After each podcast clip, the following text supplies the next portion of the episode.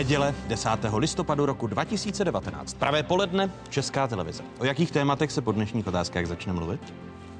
Jestliže politická moc je konsolidovaná v rukou několika málo lidí, tak ten stát potom může být ovládán z takových velkých mocností, jako je Rusko. Proto je důležitá demokratická zpráva věcí. Mráz, který přichází z Kremlu a zároveň globální oteplování. Jaké další výzvy stojí před evropskými branami?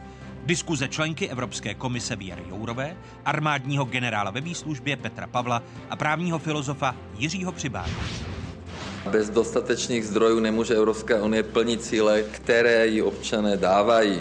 Česko postihla nečekaně dobrá nálada vůči Evropské unii. Aktuální výzkum Kantar.cz pro českou televizi ukazuje, že za poslední dva roky významně přibylo lidí, kteří hodnotí českou společnost pozitivně. Kdo a co může za posun v názorech? Myslím, že asi je už zřejmé, už to chápe každý, že uh, trh ty problémy s bydlením nevyřeší sám. Bydlení není hra a když už, tak v žánru tragédie. Jak chtějí politici řešit bytovou krizi, která trápí voliče? Hosty diskuze primátoři Prahy, Brna a Ostravy. Zdeněk Hřib z Pirátů, Markéta Vaňková z ODS a Tomáš Macura z Hnutí Ano. Vítejte a hezkou neděli vám všem divákům jedničky i z Pravodajské 24. Je tu jedinečný prostor pro diskuzi. Stav mozkové smrti. Citovanou diagnózu Severoatlantické aliance stanovil v rozhovoru pro britský týdenník The Economist francouzský prezident Emmanuel Macron. Na stavu mozkové smrti Severoatlantické aliance se podle něj podílejí především změna postojů Spojených států amerických, a za druhé chování Turecka, které před časem podniklo ofenzivu na severu Sýrie. Evropská unie musí podle francouzského prezidenta Emmanuela Macrona posílit svou obrany schopnost a snížit tak závislost na Spojených státech amerických. Generální tajemník aliance Jens Stoltenberg i německá kancléřka Angela Merklová razantní slova francouzského prezidenta odmítli. Die NATO ist und bleibt ähm, Eckpfeiler unserer Sicherheit. Es gibt ein deutsches, ein europäisches Interesse an einer starken NATO und diese transatlantische Partnerschaft muss äh, gepflegt werden. Slova německé kancléřky. Podle generálního tajemníka Jence Stoltenberga je Severoatlantická aliance silná a její země dělají společně víc než kdykoliv předtím. Prvními hosty dnešních otázek jsou nejvýše postavená Češka v Evropské unii, členka Evropské komise, nominovaná na post místo předsedkyně komise pro dodržování hodnot Evropské unie a transparentnost. Vítám Věru Jourovou. Hezké nedělní poledne. Pozvání. Hezký den. Mé pozvání přijal donedávna nejvýše postavený Čech ve strukturách Severoatlantické aliance, bývalý předseda vojenského výboru Severoatlantické aliance, bývalý náčelník generálního štábu armády České republiky, dnes generál ve výslužbě Petr Pavel. I vám hezké nedělní poledne. Dobrý den. A vítám i právního filozofa z Cardiffské univerzity, profesora Jiřího Přibáně. Hezké poledne i vám, pane profesore. Dobrý den. Začnu u vás, paní eurokomisařko. Nakolik výstižná je diagnóza, kterou Severoatlantické aliance vystavil francouzský prezident Emmanuel Macron? Já bych si dovolila citovat Angelu Merklovou, která řekla, že to byla drastická slova a že neodrážejí realitu. E, osobně si myslím, že bychom se měli vyvarovat e, všeho, co způsobí, že se v Kremlu bude slavit, což si myslím, že... E, Slavili v Kremlu? Já se domnívám, že toto byla pro Kreml dobrá zpráva a že bychom měli spíše uvažovat nad tím, jak posílit tu strategickou suverenitu a Evropská unie, za kterou tady dnes mluvím, říká jasně, že na to je extrémně důležité, že je to náš eh, strategický partner pro oblast obrany, že nebudeme jako Evropská unie budovat nějakou alternativní strukturu, ale že budeme více investovat do obrany. Eh, což mimochodem taky vychází z velkého tlaku občanů, kteří říkají, že si přejí, abychom přitlačili na obranu a bezpečnost. To znamená... No to vychází z té vaší odpovědi, ale kdo si přečetl celý rozhovor Emanuela Macrona pro The Economist, není z toho možné vyvodit, že on přitvrzuje vůči Severoatlantické alianci proto, aby se výrazněji začal posouvat. Jeho vlastní plán kolektivní obrany, tudíž že nenahrává Kremlu, ale že chce silnou obrany schopnou Evropu, možná se společnou armádou. Já jsem ten článek samozřejmě četla, jsou tam věci, které jsou velice zásadní pro zamýšlení v Evropě. Jednak eh, je to vlastně eh, jaksi reflexe situace nebo, nebo té, ano, nastalé situace, že na to eh, prokazuje určité slabiny ve strategické koordinaci, pokud si uvědomíme, jak nestabilní jsou dnes postoje Spojených států, jaké akce provádí Turecko, a což jsou klíčoví členové NATO, tak je to samozřejmě k zamýšlení a ke státnickým postojům, což eh, pan prezident Macron eh, projevil v tom článku. Je tam řada alarmujících věcí, které jsou eh, k, k zpracování pro evropské lídry, pro Evropskou unii. Nicméně takto dramaticky tu situaci vykreslit si myslím, že zejména před summitem na to, že nevím, jestli je to rozumné, ale to je můj osobní názor. Když jsem v týdnu si dával do souvislosti Macronova slova s jeho předchozími vyjádřeními, možná si vzpomeneme na letošní březen, kdy Emmanuel Macron představil plán Rady eh, bezpečnosti a obrany Evropské unie, což by byla jedna z těch entit, která by pro Evropu byla dobrá. Posune ta nová Evropská komise, již budete členkou a dokonce místo předsedkyní, tento jeho plán, nebo to vidíte jako nerealistické? Já si myslím, že toto bude zejména pro strukturu, která se nazývá PESCO, kde máme dneska 25 států eh, Evropské unie a kde jsou eh, poměrně zásadní plány na to, jak posílit obrany schopnost Evropy ve smyslu budování společné infrastruktury, společných zakázek, technologického rozvoje.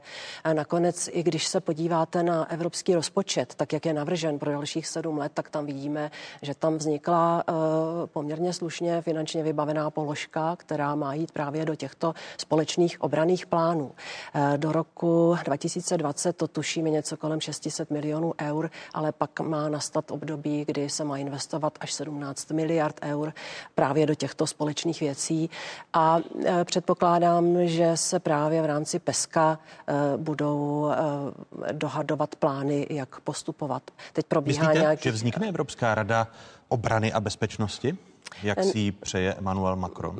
Neumím to předjímat, jak daleko se posune debata a jak silnou odezvu eh, tento Macronův plán dostane u ostatních partnerů v Evropské unii. Pane generále, Věra Jourová používá podobná slova na hodnocení výroku Emmanuela Macrona jako německá kancléřka Angela Merklová.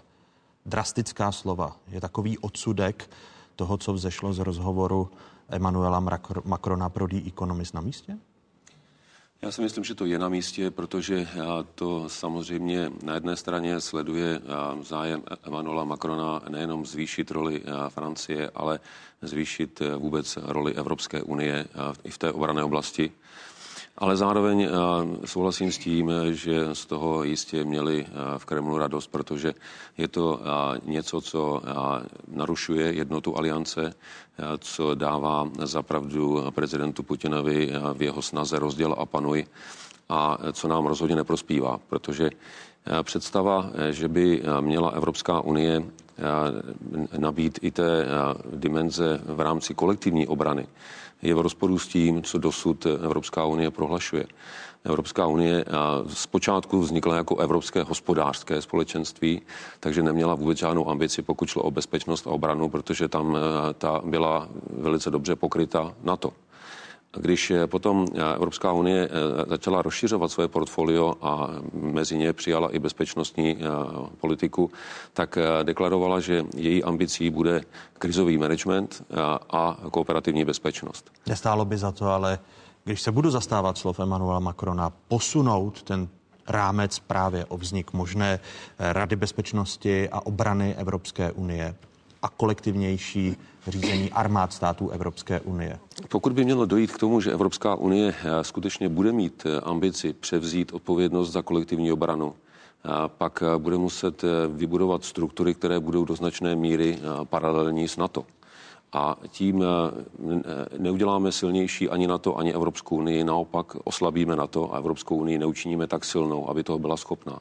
Takže si musíme opravdu eh, říct, eh, jakým způsobem se to dá dělat. Já vidím cestu v posilování eh, evropské bezpečnostní spolupráce, vidím cestu v posilování evropského plíře NATO, vidím cestu v možnosti jednání, jak využít evropské kapacity pro čistě evropskou akci, ale v rámci struktur NATO, bez třeba účasti Spojených států, případně bez účasti Turecka, něco na způsob koalice svolných, takže to je věc procedurální.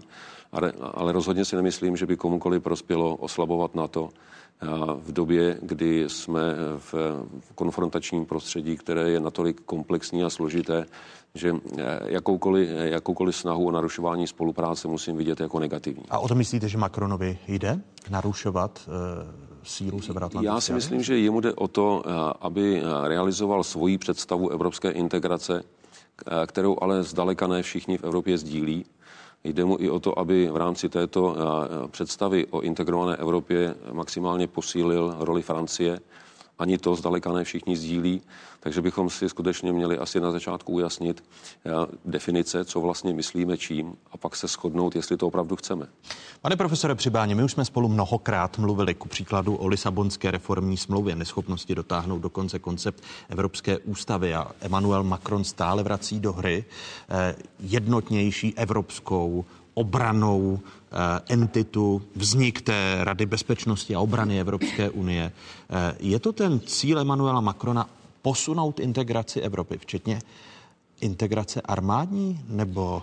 Eh, já myslím, že asi bychom měli víc z toho, že ten výrok pronesl prezident Francie. A Emmanuel Macron a vůbec francouzská politika je přeci známá tím, tady jsme slyšeli drastická slova, ale eh, ona je dvojznačná. A on, ten výrok je dvojznačný. On jde vykládat tak, jako že na to nefunguje a tím pádem eh, uznáváme slabost eh, tváří v tvář protivníkům nebo soupeřům, ale současně ona je to i možné brát jako výzvu, že konečně musíme začít s tou obrany schopností Unie něco dělat, protože, jak víme, je to dlouhodobé téma a e, je tady otázka, chceme tady budovat paralelní struktury v čase, kdy e, Spojené státy se ukazují jako problematický spojenec, který nechce dále e, sponzorovat obrany schopnost Evropy. Nemluvě a, o Turecku, které vyhrožuje sam, každý týden. A samozřejmě otázka, co se děje na Blízkém východě a role Spojených států, co by v tom washingtonském koncenzu vlastně se radikálně změnila. A Francie eh, je zemí postimperiální, stejně jako Británie. Británie si svůj postimperiální komplex eh, řeší tím, že chce vystoupit z kontinentu a Francie se snaží naopak hrát tu klíčovou roli v rámci Evropské unie. Takže takhle je třeba chápat i ten výrok, že eh, Emmanuel Macron chce vlastně vytvořit právě ty paralelní struktury, kdy Evropská unie je v podstatě ne e, náhražkou na to, ale určitou paralelní strukturou, která by mohla hrát v otázce krizí, obrany schopnosti mnohem větší roli, nežli hraje dosud. Což je Byla naprosto... by Evropa silnější, když vy, předpokládám, čtete ta Macronová slova v tom, pojďme udělat paralelní eh, strukturu, která je nezbytná kvůli politice Spojených států amerických a tato struktura bude eh, znamenat silnější Evropu. Především je v tom i ta francouzská ambice, ale současně ta Evropa na to ekonomicky nemá. Protože když se podíváte na výdaje na zbrojení, tak dnes um, vlastně s výdaji Spojených států se absolutně nemůže rovnat, ale ani s výdaji Číny. Ale otázka je také, co je obrany schopnost, protože když řeknete obrany schopnost, tak v baltských zemích to skutečně znamená mít tu armádu na hranicích, která bude schopná ubránit zemi před případnou invazí ale současně pro nás obrany schopnost znamená eh, kybernetické, eh, kybernetickou válku, eh, otázku také bezpečnosti. A eh, Evropská unie tady musí převzít eh, něco, co eh, dělá každá, eh, nebo každý stát, každá politika, eh, aniž ještě předtím než začnete mluvit o demokracii, lidských právech a tak dále, každá eh, politická organizace má zajistit jednak bezpečnost a jednak prosperitu svého obyvatelstva. Takže ta Evropská unie tady logicky dospívá k tomu, vytvářet politiku, se kterou se počítá s NATO, v rámci NATO, ale i sama o sobě. Věra Jourová. No já chci znova opakovat, že my jako Unie neplánujeme budovat alternativní Sam. strukturu. Eh, to tady zaznělo, nebylo by to efektivní a nevedlo by to k posílení ani Evropy, ani NATO. Nicméně my chceme eh, přijít eh, s těmi věcmi, které může Evropa dělat suverénně a které má dělat jako doplněk k tomu, co dělá NATO. Pokud byste byla konkrétnější. No, zejména se bavíme o společných zakázkách, o vývoji technologií, o využití vlastně i akademické sféry, řekněme, pro technologický vývoj to, toho, co máme v Evropě, silné. A zároveň si myslím, že bude muset Evropská unie posílit hlas v rámci NATO, to znamená členové, eh, kteří jsou eh, v Severoatlantickém paktu, budou muset eh, mít silnější hlas a tlačit na to, aby to NATO bylo spolehlivějším partnerem, což je samozřejmě otázka, jak se to bude dařit, když dneska máme amerického prezidenta, který vlastně po dekádách je první, který nevyjadřuje jednoznačně podporu evropskému projektu a který v podstatě vnáší do té transatlantické spolupráce mnoho nových otazníků a nejistoty a není to jenom v oblasti bezpečnosti. My se dneska bavíme, jak posílit eh, hlas Evropy v, ve Světové obchodní organizaci. Já jsem se hodně zabývala otázkou praní špinavých peněz. Tam se taky bavíme o tom, kam půjde Amerika, protože je to důležité pro Evropu. A já si myslím, že tady je ještě velký prostor pro Evropskou unii, aniž by eh, budovala paralelní strukturu nebo třeba evropskou armádu, což my říkáme jasně, že to není ten plán, tak abychom eh, posílili tu svou eh, obranou pozici. A ano, je to nová věc a je to věc, která je nezbytná, protože čelíme eh, zcela novým vnějším ohrožením. Věra Jourová i generál Petr Pavel už to zmínili, že z Makronových slov mohlo mít radost Rusko. Právě tisková mluvčí ruského ministerstva zahraničí eh, podpořila slova Emanuela Macrona a eh, rozložení Evropské unie a Severoatlantické aliance. O to se právě Rusko snaží podle slov tiskového mluvčího Národní bezpečnostní informační služby. Ruská federace je dnes i díky sankcím poměrně výrazně ekonomicky oslabená, proto se uchyluje k takovým věcem, kterými se snaží nějakým způsobem rozložit eh, Evropskou unii, Severoatlantickou alianci. A k tomu používá například desinformační weby, eh, ale uchyluje se i k věcem, kterým bychom mohli říkat, že jsou zahranou. A tam můžeme řadit takové věci, jako je vražda eh, bývalého agenta Litviněnka nebo pokus o vraždu dvojitého agenta Sergeje Skripala. Říká v rozhovoru pro dnešní otázky tiskový mluvčí PIS Ladislav Šticha. Dodejme, a tady vidíte to prohlášení v ruštině od mluvčí ruské diplomacie, která řekla zlatá slova pravdivá a vyjadřují podstatu. Přesná definice nynějšího stavu Severoatlantické aliance.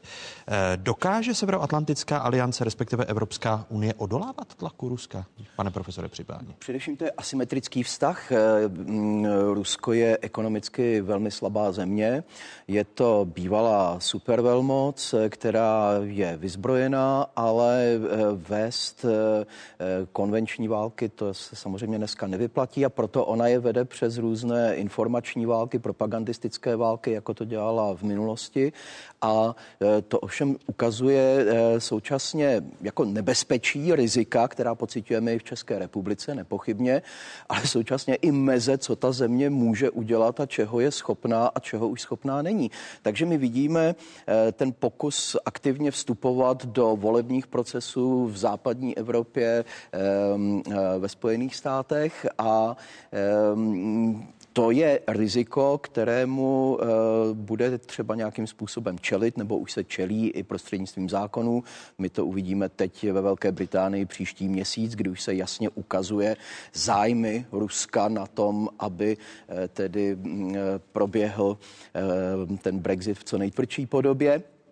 Ale eh, spíš si myslím, že tady eh, se ukazuje eh, jedna dlouhodobější tendence, že ten svět, o kterém jsme si mysleli, že se bude tak hezky globalizovat a že se v něm všichni nějak dohodneme a budeme si obchodními soupeři, ale politickými partnery, tak se najednou ukázalo, že my jsme se stali politickými soupeři Čína, Rusko, transatlantická Evropská unie, otázka je, co bude se Spojenými státy, že ten svět se daleko víc podobá té dystopické verzi George Orwella, že tady bude několik velkých celků, které mezi sebou povedou permanentní války, ať obchodní, nebo informační, nebo propagandistické.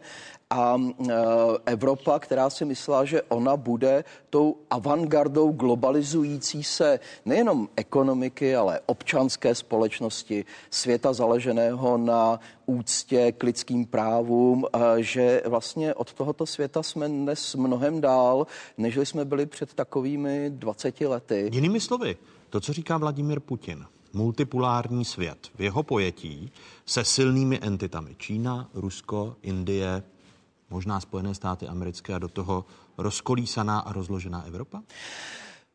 Ale ono je především rozkolísa. Rusko je samozřejmě soupeř, ale eh, Vladimír Putin není, nemůže konkurovat vojensky na tu, jo, protože... Eh, no podíváte-li se na informační válku, to vy, který žijete v ano, Velké ano, Británii... To samozřejmě, takže eh, já vůbec to riziko nepodceňuji a Vladimír Putin je člověk s myšlením KGB nebo FSB, takže je to člověk, který vidí, strategicky vidí ty celky, ale je třeba na to reagovat eh, eh, racionálně, uměřeně a já třeba eh, ta slova, kritická slova Macronova, tak já třeba vnímám naopak jako výzvu k tomu, jak tu obrany schopnost posílit. Jak, jak vlastně z Evropy učinit celek, ve kterém si litevci, lotyši budou jistí tím, že kdyby došlo k jakémukoliv pokusu o vojenskou konfrontaci, takže je ochrání nejenom na to, ale že i z Evropské unie zazní jednoznačný hlas toho, že taková akce bude absolutně nepřijatelná, netolerovatelná. A když se podíváte třeba i na německé politiky, jak jsou rozkolísaní a váhaví ve vztahu k Rusku, tak eh, si myslím, že Ostatně tato Macronova slova mohou být brána pozitivně a ona skutečně v těch baltských republikách měly úplně jiný ohlas a pozitivnější ohlas, než jak to vnímáme zde. Pane generále? Já bych na to navázal. Možná, že prezident Macron se trochu inspiroval prezidentem Trumpem, použil metodu šrapnel, protože když to vyvolá velkou vlnu, tak potom nastane okamžitá reakce. Ale přesto si troufám tvrdit, že to není úplně nejšťastnější, protože eh, eh, odsuzovat na to dostavu klinické smrti v době, kdy jsme ještě zdaleka neudělali všechno pro to, aby fungovalo líp, eh, zvlášť prostřednictvím médií, skutečně nepovažuji za šťastné.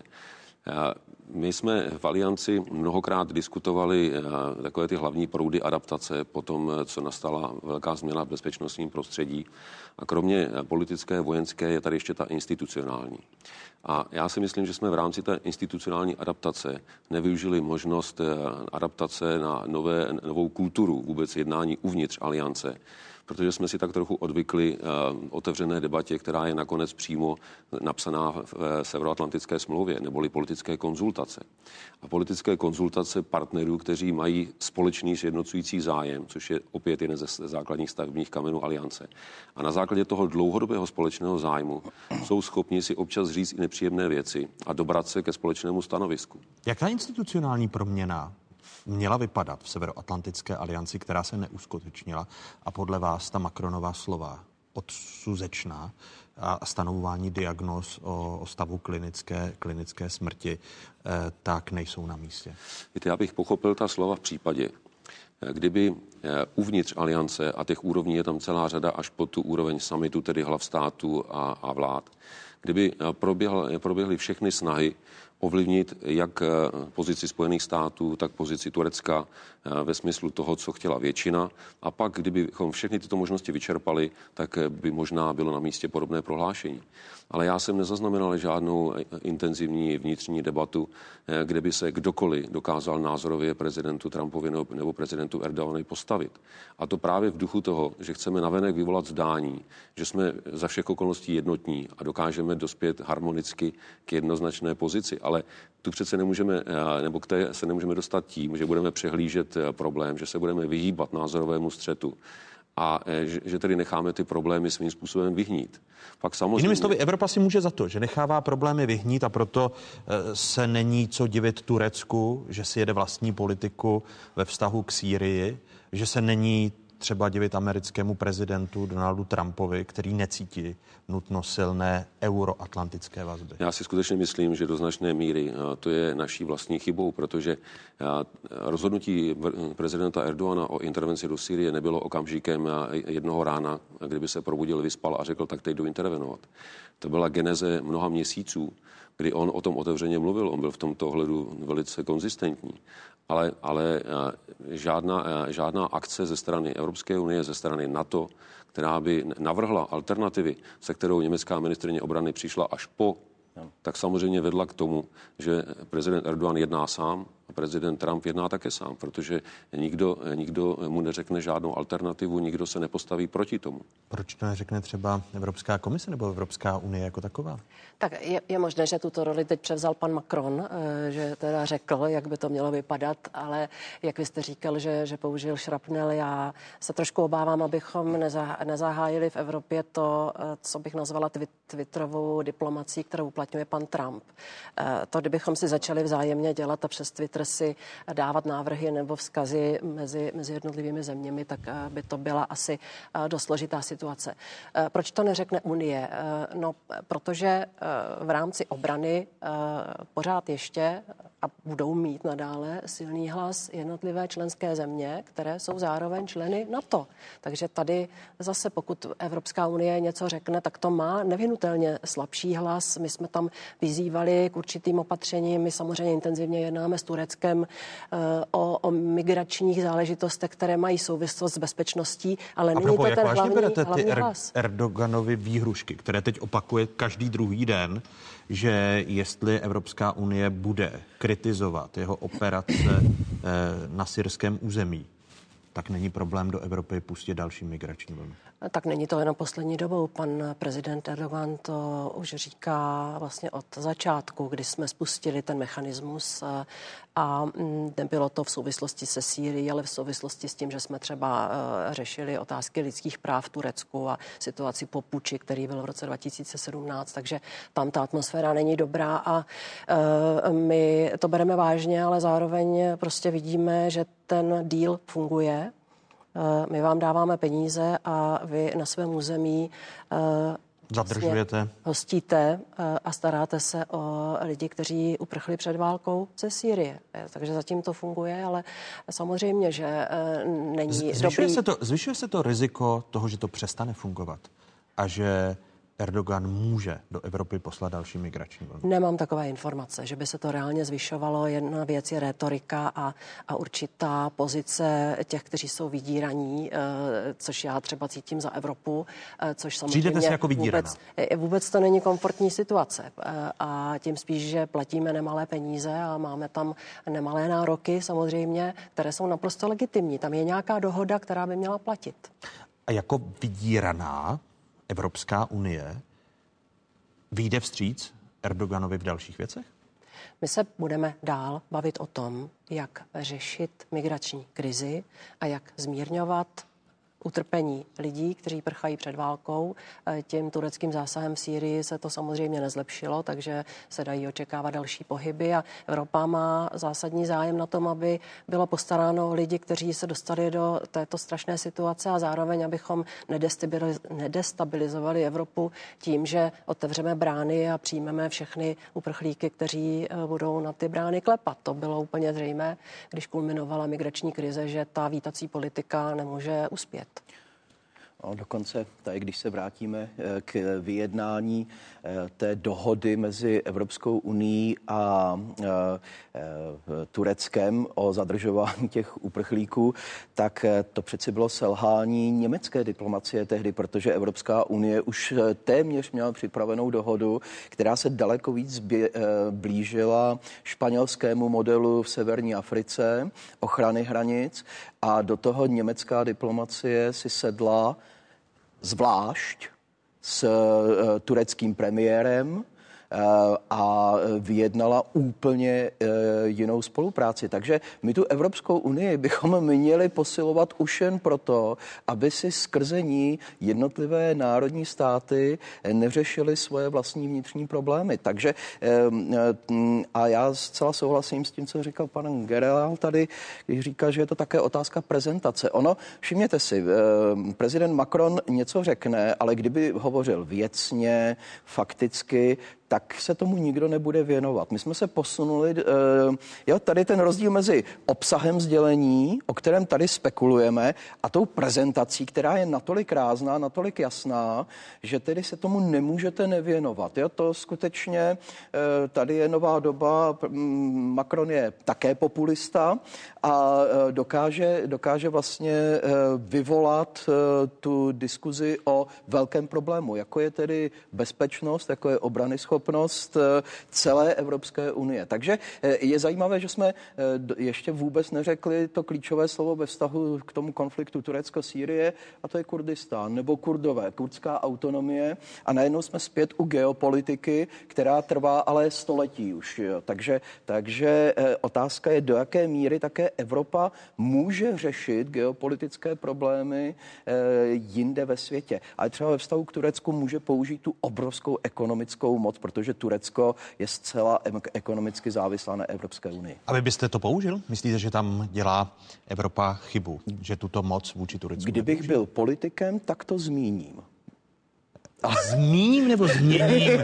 zmíním, zmíním. A tak to zmíním, že pokud vy chcete otevřít hranice, my je můžeme zavřít. My můžeme zavřít obchodní toky. Jinými slovy, když Věra Jourová jako eurokomisařka, budoucí místo předsedkyně Evropské komise říká, že se cítí vydíraná, tak vy byste řekl na hrubý pytel hrubá záplata. Začněte Erdoana vydírat taky. Eh, ne, ne, já, by, já bych řekl, pokud Turecko chce být eh, důvěryhodným partnerem eh, Evropské unie, nemůže se chovat tak, jak se chová dosud. Proč to neřeknete?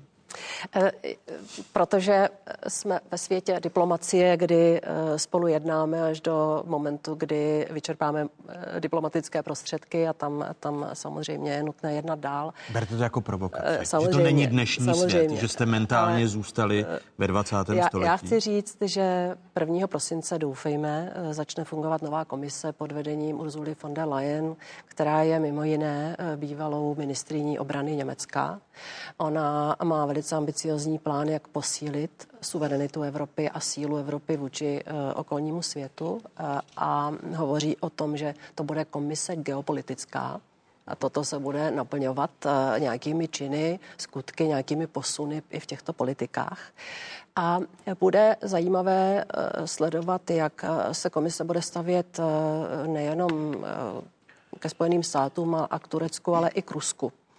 A to třeba, jak se reagovalo na slova pana prezidenta Macrona v různých částech Evropy a že zrovna v naší e, části to působí nervozitu, protože vlastně cítíme, že to může e, oslabovat e, velice důležitou instituci, na kterou spoleháme v oblastech oblasti obrany, tak eh, že to, že to vnímáme spíše negativně, stejně jako vnímáme negativně třeba postoj vůči rozšíření eh, o země západního Balkánu, které právě zablokoval pan prezident Macron a z kterého já jsem měla dojem, že možná eh, je tam určité podcenění toho, co to je Rusko s imperiálními choutkami, a že kdo nebude mít západní Balkán, eh, pokud ho nebude mít Evropa, nepřivine ho a nepřivítá do rodiny evropských států, tak je eh, poměrně velké nebezpečí, že o něj přijdeme nejenom v tom smyslu, že eh, nebudeme mít nové členské země, ale že by Rusko mohlo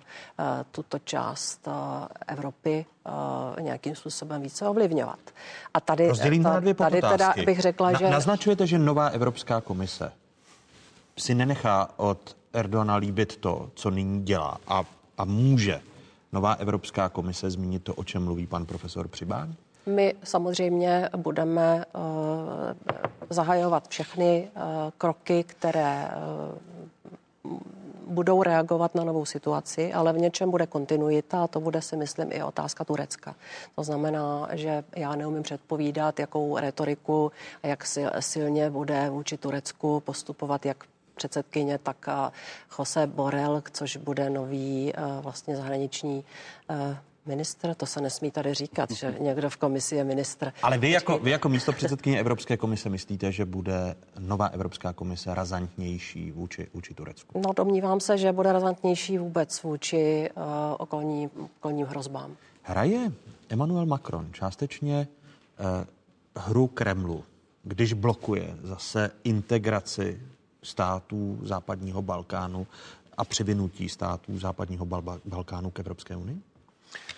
Já bych rozhodně nedělal z francouzského prezidenta nějakého externího pracovníka Kremlu, protože myslím si, že jeho názor na další rozšíření je spíše limitován zkušeností s rozšíření o naší část Evropy, kdy především prostřednictvím často negativistických postojů ve čtyřky ji vnímá jako problémovou a, a tím spíše asi jeho názor na další rozšíření o možné problémové členy na Balkáně je spíš negativní než pozitivní. Je to moudré ale?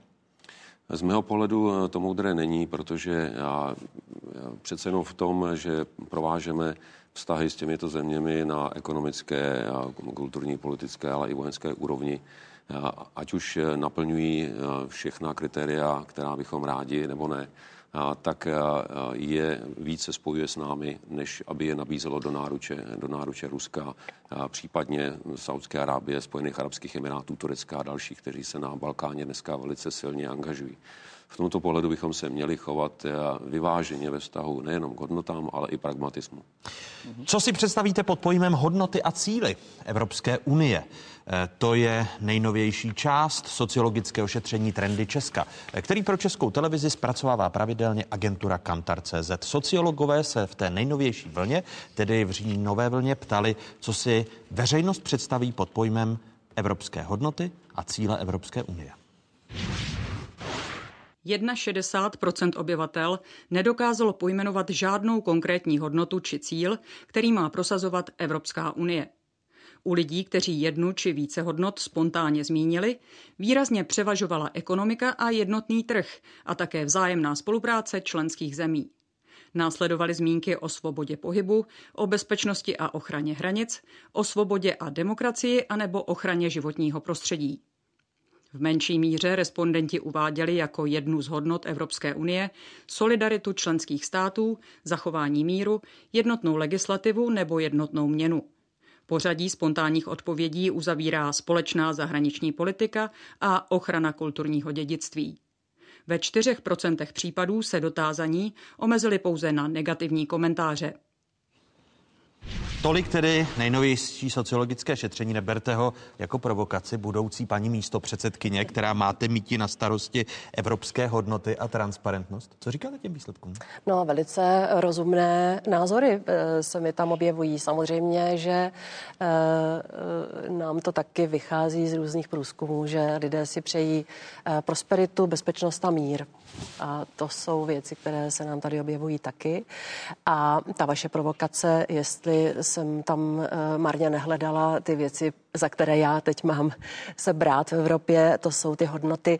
No, pokud nám nebudou fungovat eh, hodnoty, jako je právní stát a respekt eh, k zákonům a nikdo není nad zákonem a, a rovnost, eh, tak si myslím, že žádná z těch věcí, které tam byly vyjmenovány, nemůže fungovat.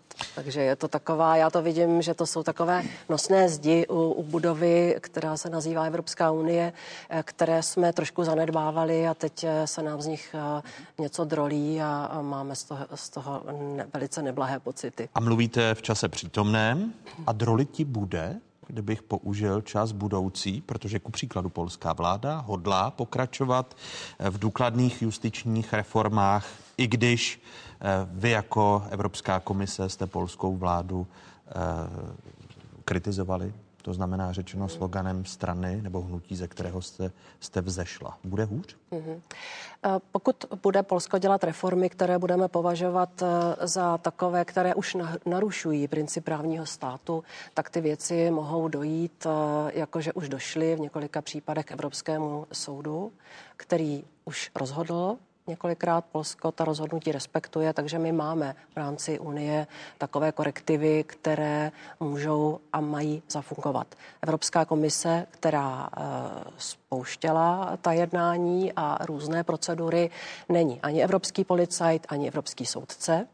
My děláme svou práci, protože máme hlídat to, jestli státy nevybočují eh, z pravidel, které jsme si dohodli v Evropě, což je mimo jiné právní stát, ale to poslední slovo tady má soud a takhle si myslím, že to má fungovat v civilizované společnosti.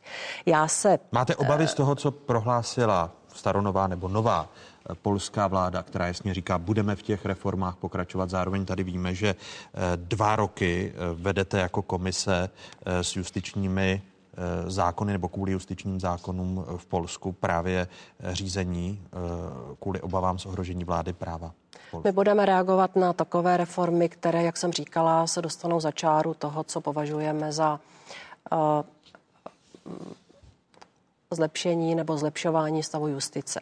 Evropská unie a Evropská komise, já jsem teď pět let dělala justici, tak to vím velmi dobře, volá po reformách volá po zlepšování stavu justice ve všech členských státech. A je to suverénní eh, kompetence státu.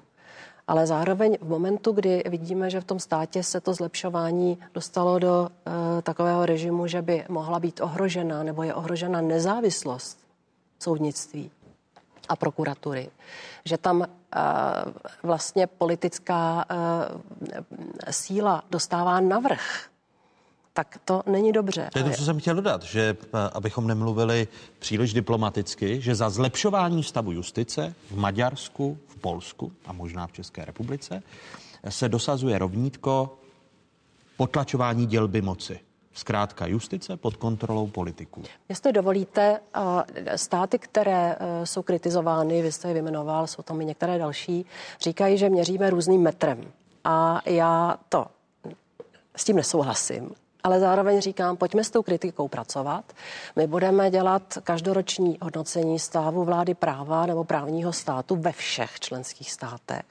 A budou tam čtyři kritéria, která budou mít řadu velice konkrétních podkritérií. A ta čtyři kritéria jsou eh, vyrovnání ústavních mocí, to znamená to, jestli už justici nepřerůstá přes hlavu politický vliv a politická manipulace.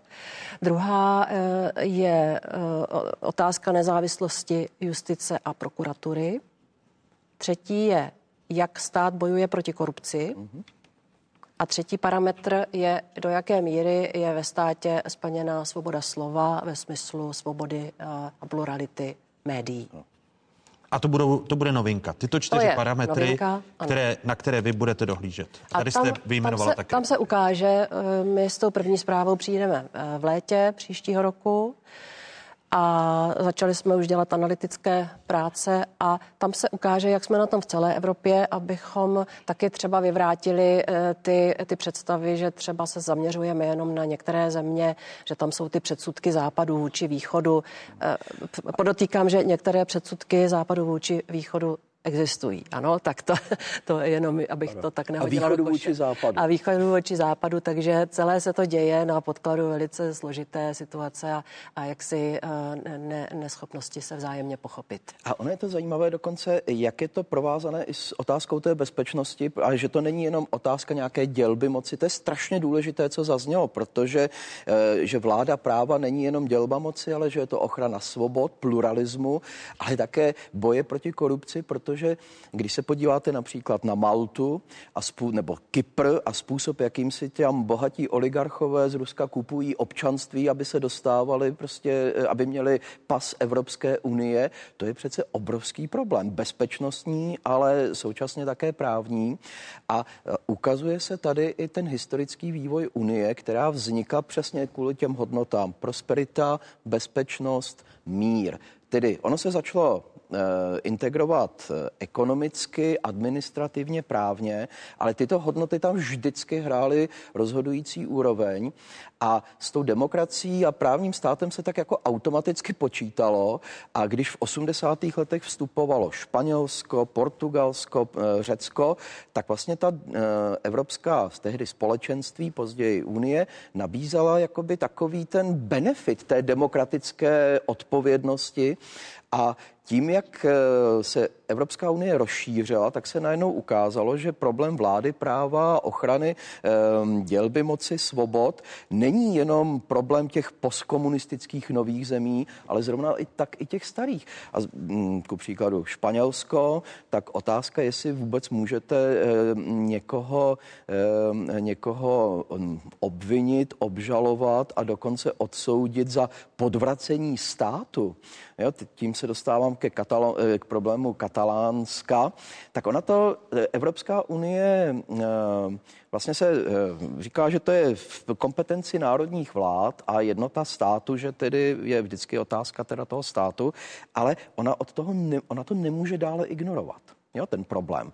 E, takže ta vláda práva a hodnoty vlastně e, s ní spojené se skutečně stávají najednou velkým evropským politickým, ale i bezpečnostním problémem. Ono, když se podíváme na to, co si veřejnost, česká, tuzemská veřejnost myslí o Evropské unii, tak se zdá, že se mění v čase. Postoj obyvatel České republiky k Evropské unii za ty poslední dva roky podle reprezentativního sociologického šetření Trendy Česka 2019 totiž výrazněji klesá v posledních dvou letech počet lidí, kteří vnímají Evropskou unii negativně. V celkovém pohledu na, Evropské, na Evropskou unii se česká společnost rozdělila na tři velmi podobně velké skupiny. Ta první vnímá Unii pozitivně, druhá neutrálně, třetí negativně, což je poměrně velký posun oproti tomu, co, bylo, co jsme naměřili v roce 2017, kdy jsme pokládali stejnou otázku. Tehdy těch pozitivních zníme, zmínek bylo pouze 19%, než to negativních 41, víc než dvakrát tolik. Na špici v pozitivním vnímání jsou voliči TOP 09, tam je to přes 80%. Následují starostové, KDU, ČSL, Piráti, ale také například voliči ODS, mezi kterými je třikrát více těch, kteří Unii vnímají pozitivně oproti těm, kteří ji vnímají negativně. Naopak na druhém konci toho spektra stojí voliči KSČM, SPD, Trikolory a také nevoliči. Tam je ta eh, podpora nebo to pozitivní vnímání Unie maximálně do 15%, u SPD třeba jenom 6%. Říká v rozhovoru pro dnešní otázky spoluautor trendu Česka 2019 Pavel Ranocha. Dodejme, že sociologické šetření se uskutečnilo mezi 12. říjnem a 1. listopadem letošního roku metodou Katy a e, dotazováni byli 1200, nebo dotazováno bylo 1200 e, respondentů e, na základě kvótního výběru. E, může to být právě obava z toho multipolárního světa, pane generále, která vede k tomu, že narůstá v České republice počet lidí, kteří eh, podporují Evropskou unii, eh, dokonce se zdvojnásobil za ty poslední dva roky, jak jsme slyšeli Pavla Ranachu. Já osobně si nemyslím, že by to bylo způsobeno nějakým eh, větším pocitem ohrožení, ale já bych tady možná připomněl jeden poměrně provokativní komentář, který prezentoval Jiří Pehe nedávno, kdy říkal, že my jsme vlastně, nebo většina lidí od listopadu nechtěla ani tak se přiblížit k demokracii, jako spíš se mít lépe a že jediný, kdo to tady pochopil a realizují, tak jsou premiér Babiš a prezident Zeman.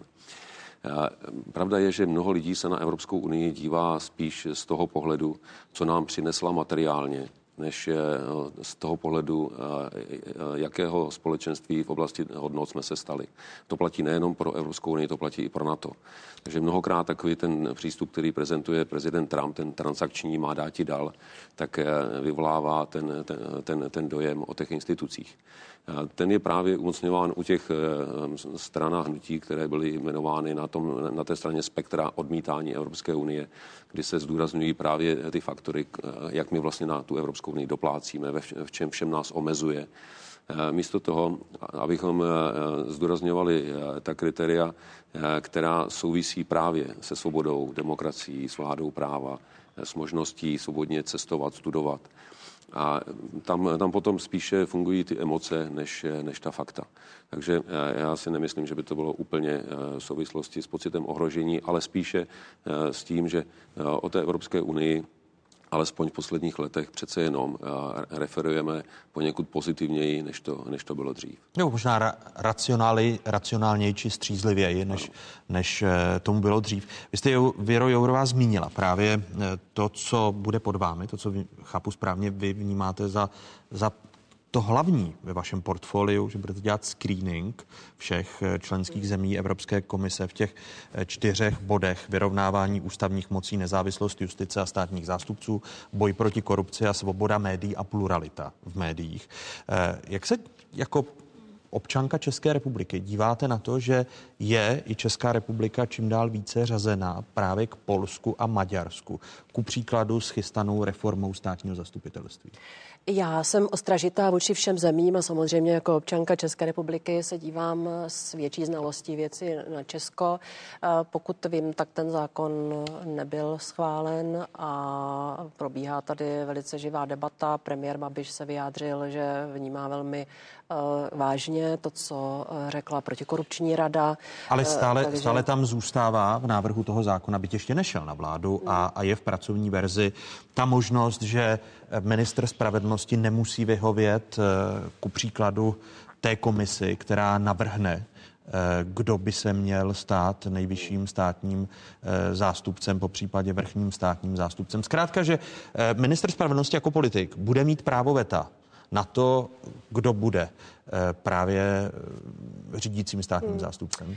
Jako občanka této země bych si přála, aby prokuratura nebo státní zastupitelství bylo profesionální a nezávislé eh, společenství, které eh, bude měřit všem podle práva v trestním řízení a v civilu, aby to bylo rychlé eh, a, a aby lidi neměli pocit, že spravedlnost je nedosažitelná. Jako komisařka vám musím říct, že si musím počkat, až jak ten zákon bude vypadat. A pak teprve poskytneme na to nějaký názor. No, ptám se proto, že uh, vidíme nejen v souvislosti se státním zastupitelstvím, protože jsme mohli pozorovat eh, velkou demonstraci na letné, v příštím týdnu se uskuteční další demonstrace v sobotu, která se týká nezávislosti justice a jeden z lakmusových papírků je to, že Pražský hrad stále otálí se jmenováním eh, nového eh, šéfa vrchního soudu v Praze, Luboše Derfla, Eh, protože podle informací otázek eh, okolí pana prezidenta, ať už je to kancléř Vratislav Minář, tak eh, ti chtějí, aby se tím vrchním nebo šéfem vrchního soudu v Praze stal Jan Sváček. Proto byť před měsícem vláda poslala návrh na jmenování Luboše Derfla, tak se zdá, že Pražský hrad s tím má problém, pane profesore. No, uh... A v tuto chvíli by vám polský nebo maďarský kolega řekl, no vaše problémy na moji hlavu. Protože se ukazuje, jak vlastně ty naše problémy ve srovnání s tím, co se děje v Polsku nebo v Maďarsku, jsou, eh, já nechci říct nicotné, ale marginální, že se jedná o eh, administrativní úkony jmenování nebo nejmenování předsedy nějakého soudu nebo státního zastupitelství. A současně zákon o státním zastupitelství, to je takový evergreen, kdy, o kterém se vyjednává dlouhá léta. Je, jsou tady politické tlaky, ale současně je tady velmi silný hlas i e, té unie státních zástupců, která ví, jak budovat e, nezávislou e, prokuraturu tak, aby byla spíše vnímána přesně jako součást justice a ne jako součást vlády, což je velice důležité. Tak jak to ale máme v ústavě. Přesně tak. Protože ale, prokuratura ale, je ústavně ale, exekutivní. Ale, ale podívejte se na to, že e, byť se ozývá e, Unie státních zástupců, tak stále tady jsou ty jednotlivé kroky, a... konkrétní kroky, ale, které nemohou a nás veře, posunout k Polsku? A současně veřejnost se nenechá zmanipulovat nebo obelhat, ale když jmenujete ministrně spravedlnosti eh, v čase, který je politicky eh, velmi podezřelý, tak se vám objeví půl milionu lidí na náměstích a demonstruje se. Ti, já vždycky říkám, když je půl milionu lidí v nesvobodné zemi na ulicích, tak je to revoluce. Když je to ve svobodné demokratické zemi, je to demonstrace velké síly, protože oni to jsou také voliči. A dokud, eh, takže, eh, takže eh, naše problémy v České republice nelze podceňovat, ale kvalitativně jsou to problémy jiného formátu, nežli problémy v Polsku nebo v Maďarsku. A mm, co se týče... Tudíž byste nepřikládal váhu tomu, že už zhruba měsíc Pražský hrad, když se má nový šéf vrchního soudu v Praze a mohli jsme sledovat boj o vrchní soud v Praze, o vrchní státní zastupitelství, když mu šéfoval eh, pan doktor Rampula nebo jeho náměstkem byl pan doktor Grigárek. Takže tady uh, zhruba měsíc je oddalováno jmenování šéfa, ono nového je, šéfa vrchního. Ono je oddalováno, ale nakonec to tady půjde o spor mezi uh, ministerstvem a uh, hradem. Ministerní spravedlnosti. Ministerní spravedlnosti a, uh, a ostatně uh, toto, jsou, toto jsou spory tedy o jednotlivce, ale ne o formát toho, jak vypadá justice v této zemi. A já si troufám říct, že uh, zrovna uh, justice v této zemi, nejvyšší soudní orgán, orgány, nejvyšší státní zastupitelství, vrchní státní zastupitelství eh, jsou ehm, eh, v dobrém stavu, který je schopen zabránit pokusům o převzetí moci z hlediska exekutivy, z hlediska výkonné moci vládou, ať je v ní, kdo je v ní. Eh, to, co, to, co nastalo v Maďarsku v totálně katastrofickém um, uh, scénáři, kdy tedy se přijala nová ústava. Evropská unie byla sticha díky poslancům konzervativním, hlavně CSU, ale i lidové strany v Německu, v Rakousku měli Viktora Orbána za partnera ještě, ještě v době, kdy bylo jasné, co Viktor Orbán buduje v Maďarsku a e, nebo v Polsku, kde se tedy e, vláda snaží prostřednictvím účelových zákonů e, zbavit se podstatné části soudcovského stavu. Takže naše problémy jsou vážné, ale úplně, jiné, úplně jiného formátu, nežli v Polsku, Maďarsku. To neznamená, že co není, nemůže být.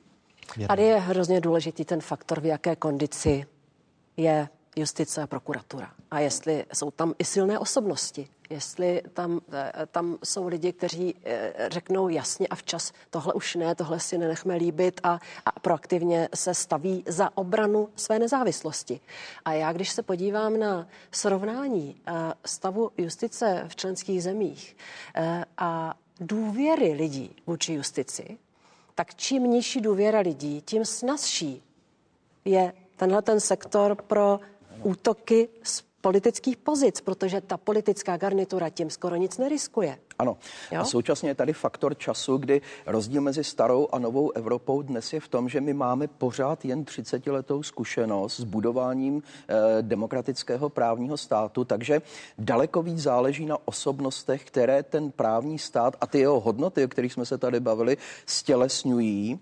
A riziko, že by byly odvolané a tím pádem vlastně se změnila politika, je mnohem vyšší, nežli v těch zemích, ve kterých eh, ty instituce jsou, fungují delší dobu, kdy um, můžete mít krize, jako je Brexit, uh, nebo i ve Francii, kdy tedy populistický prezident rozloží stranický systém, vezme, uh, ujme se moci, ale ten stát funguje.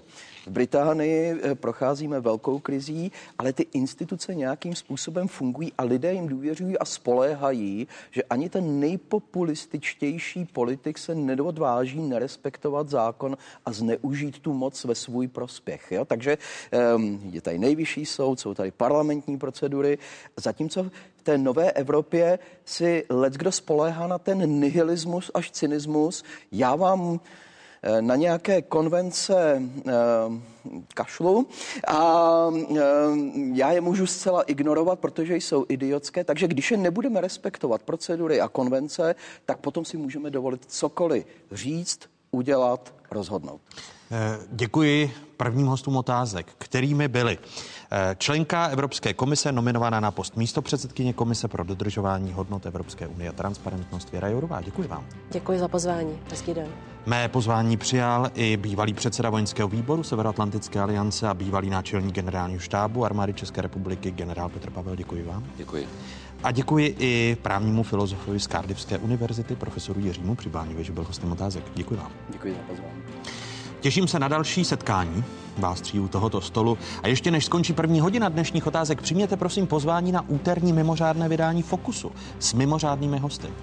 Čemu a komu věřit? Jakou cenu má pravda? A čím se za ní platí? Kdy a která pravda vítězí? Sledujte Fokus Václava Moravce. Tentokrát na téma Boj za pravdu. Pozvání přijali prezidentka Slovenské republiky Zuzana Čaputová, předseda ústavního soudu Pavel Rychecký, vědci Blanka Říhová a Marek Vácha a čtyřistovky studentů středních a vysokých škol. Přímý přenos z Betlémské kaple pod záštitou Českého vysokého učení technického. V úterý 12. listopadu ve 20 hodin na ČT24.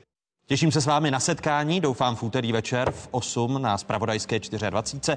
A teď se loučíme s diváky jedničky České televize. Přepněte si právě na 24. Po krátkých zprávách budou otázky pokračovat. A co vás čeká? Diskuze o bydlení. A nejen v Praze, ale i v dalších koutech České republiky.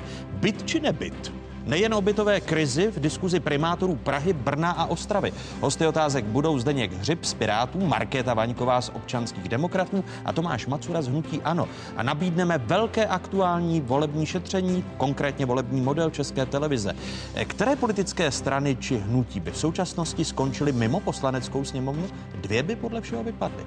Pokračujeme po stručných zprávách na Spravodajské 24.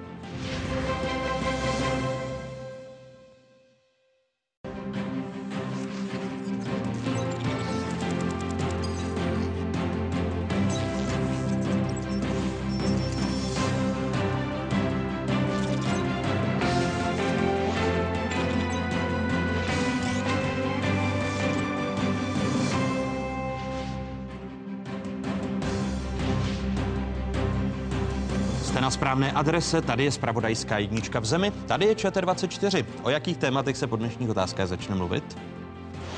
Preference SPD klesají už eh, čtvrté měření po sobě a eh, strana se dostala velmi těsně k 5% hranici, dokonce těsně pod ní.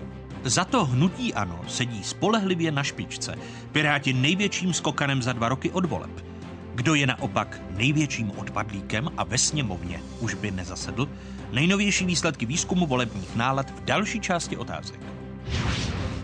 Metropole je největší problém, protože v metropoli za prvé je nedostatek bytu a za druhé ta cena rapidně šplhá nahoru. Ceny bytů rostou, ceny nájmu letí nahoru. Vyřeší bytovou krizi ruka trhu nebo ruka sociálního inženýra? Hosty diskuze primátoři největších měst v České republice. Prahy, Brna a Ostravy. Zdeněk Hřib z Pirátů, Markéta Vaníková z ODS a Tomáš Macura z Hnutí Ano. Ještě jednou vám všem divákům z Pravodajské 24. hezké nedělní odpoledne. Stále je tu jedinečný prostor pro diskuzi. Sedm na místo devíti. Taková by byla proměna poslanecké sněmovny parlamentu České republiky, pokud by se dnes konaly volby.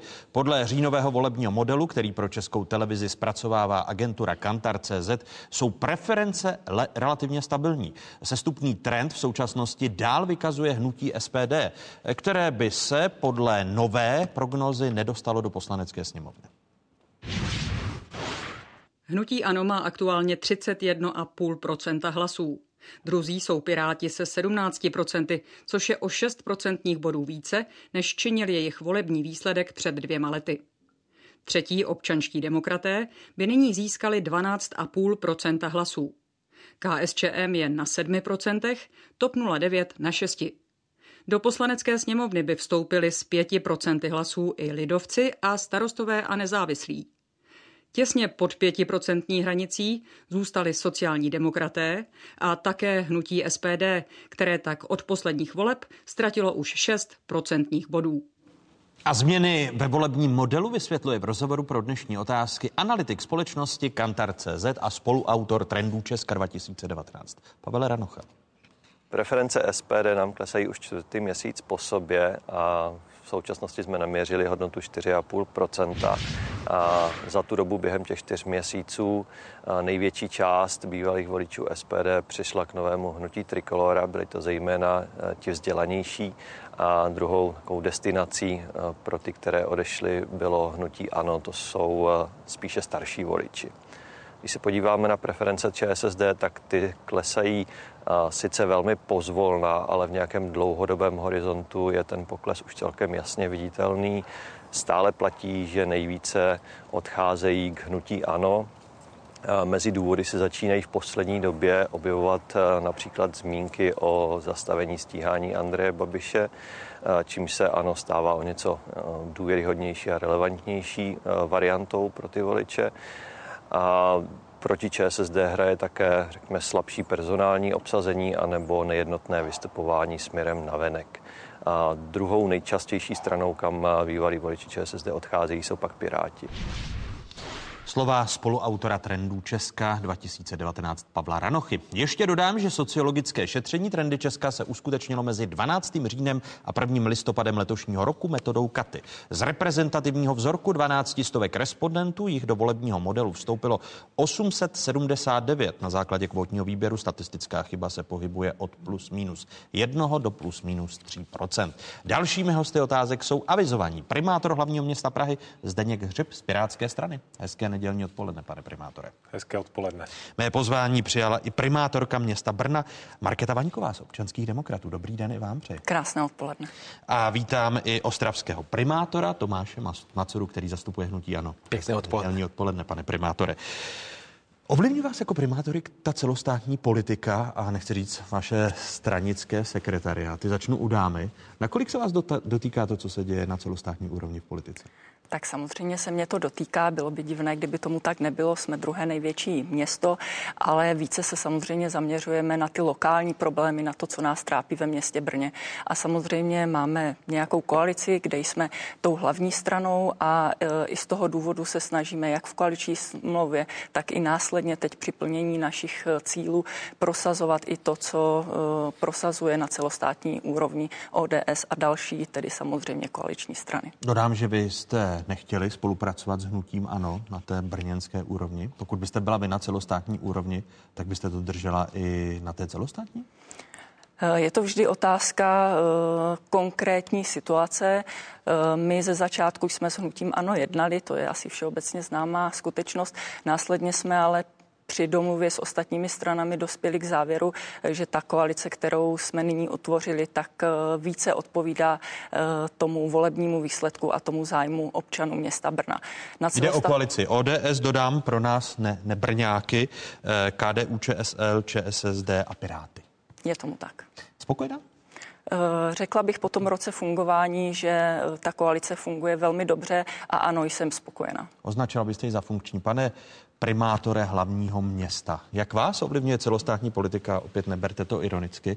Vy jste si uh, užili teď hlasování v rámci svého vnitrostranického fóra o odvolání, o možném odvolání místo předsedy a pražského zastupitele Jakuba Michálka, který nakonec zůstal v pozici místo předsedy tak my si možnost přímé odvolatelnosti našich zástupců užíváme už eh, více než 10 let. Není to první odvolávání. Které, také to nemyslíte ironicky. Které, eh, také to nemyslím ironicky. A eh, myslím, že tím letím jsme vlastně potvrdili tu naši pověst nejtransparentnější strany. Ostatně Jakub Michálek byl odvoláván jednou už před dvěma roky.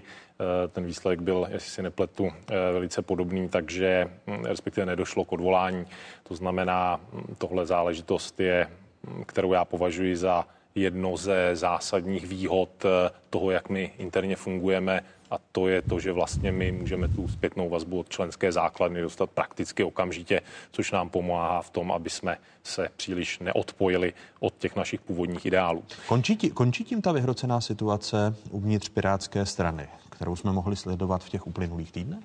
No já si myslím, že eh, zjevně to skončilo, protože Jakub Michálek avizoval, že už znovu se kandidovat nechystá. Eh, Mikuláš Peksa rezignoval, eh, to znamená, že teď samozřejmě se budeme zabývat těmi záležitostmi, jak zajistit, aby lidi nebyli vyčerpaní z toho, že hm, přece jenom se snažíme pracovat na 100 a více procent a to pochopitelně znamená, že, že prostě někteří lidé nestíhají, ale mm, je to záležitost, kterou budeme určitě řešit. Eh, dodám, že v Praze už rok vládnou Piráti s Prahou sobě a spojenými silami pro Prahu. U vás asi ta pochvala v fungování té koalice nebude tak jednoznačná, jako zazněla tady z Brna. Tak eh, já myslím, že možná, kdybych se mohl vyjádřit spíš k tomu, jak nás ovlivňuje ten celostát, eh, ta celostátní politika, to znamená to, co se vlastně děje na, na, té druhé, na tom druhém břehu Vltavy, tak to je zjevné, že nás to v Praze ovlivňuje hodně a to především ve dvou zásadních rovinách. Jedna rovina spočívá v sanaci problémů, které vytváří centrální vláda. To znamená v momentě, kdy se centrální vláda například rozhodne nepřidělit eh, regionům dotace na sociální práci, tak pochopitelně ten, kdo to musí zasanovat, jsou například v Praze, tedy magistrát nebo městské části. To znamená, to je první záležitost, která nás eh, ovlivňuje v podstatě negativně. A druhá záležitost je, že velká část řešení problémů, které Praha má, které Prahu trápí, spočívá vlastně v legislativní změně. To znamená, že to řešení neleží na magistrátu, ale na druhém břehu Vltavy. A to jsou záležitosti, které se týkají například eh, tedy řešení těch platform pro krátkodobé ubytování, eh, nebo digitalizace stavebního řízení je záležitost, která by nám mohla pochopitelně pomoct. Další věcí je eh, dostupnost bydlení, ke které se nepochybně dostaneme. bylo, témat, ano. bylo naplánováno ten program výstavba, jeho kritéria se teď budou měnit. To jsou záležitosti, které nás pochopitelně, pochopitelně ovlivňují. Pane primátore Macuro, eh, začnu tou první otázkou, abyste si o ní neřekl jako eh, pan primátor Hřib. Jak ovlivňuje vás celostátní politika? Tak samozřejmě ten, ten přesah tady je. Já myslím, že Ostrava je, je jediným městem, aspoň z těch větších, kde, kde funguje koalice na bázi všech zde přítomných stran. Ano, vládnete s eh, Piráty, e, s občanskými demokraty a ještě jste přivzali lidovce. Takže je vidět, že to jde, že jo, tím odpovídám na nějaké otázky, jako nebo nevyřčené možná někdy, že, že prostě to nemůže fungovat, funguje to. Fungovali by to i na té celostátní úrovni? Já si myslím, že je to o lidech a že by to mohlo fungovat i tam. No a funguje to dobře, to, to chci říct, že já jsem, já jsem z koalici, tak jako tady paní primátorka říkala o té brněnské, tak já s tou ostravskou jsem spokojen také. Eh, a když se podíváte na to, jak vás ovlivňuje, protože se teď budeme dostávat k jednotlivým palčivým problémům velkých měst, mm. tak jak ovlivňuje ta konkrétní politika, nikoli stranická, vás jako primátorky a primátory?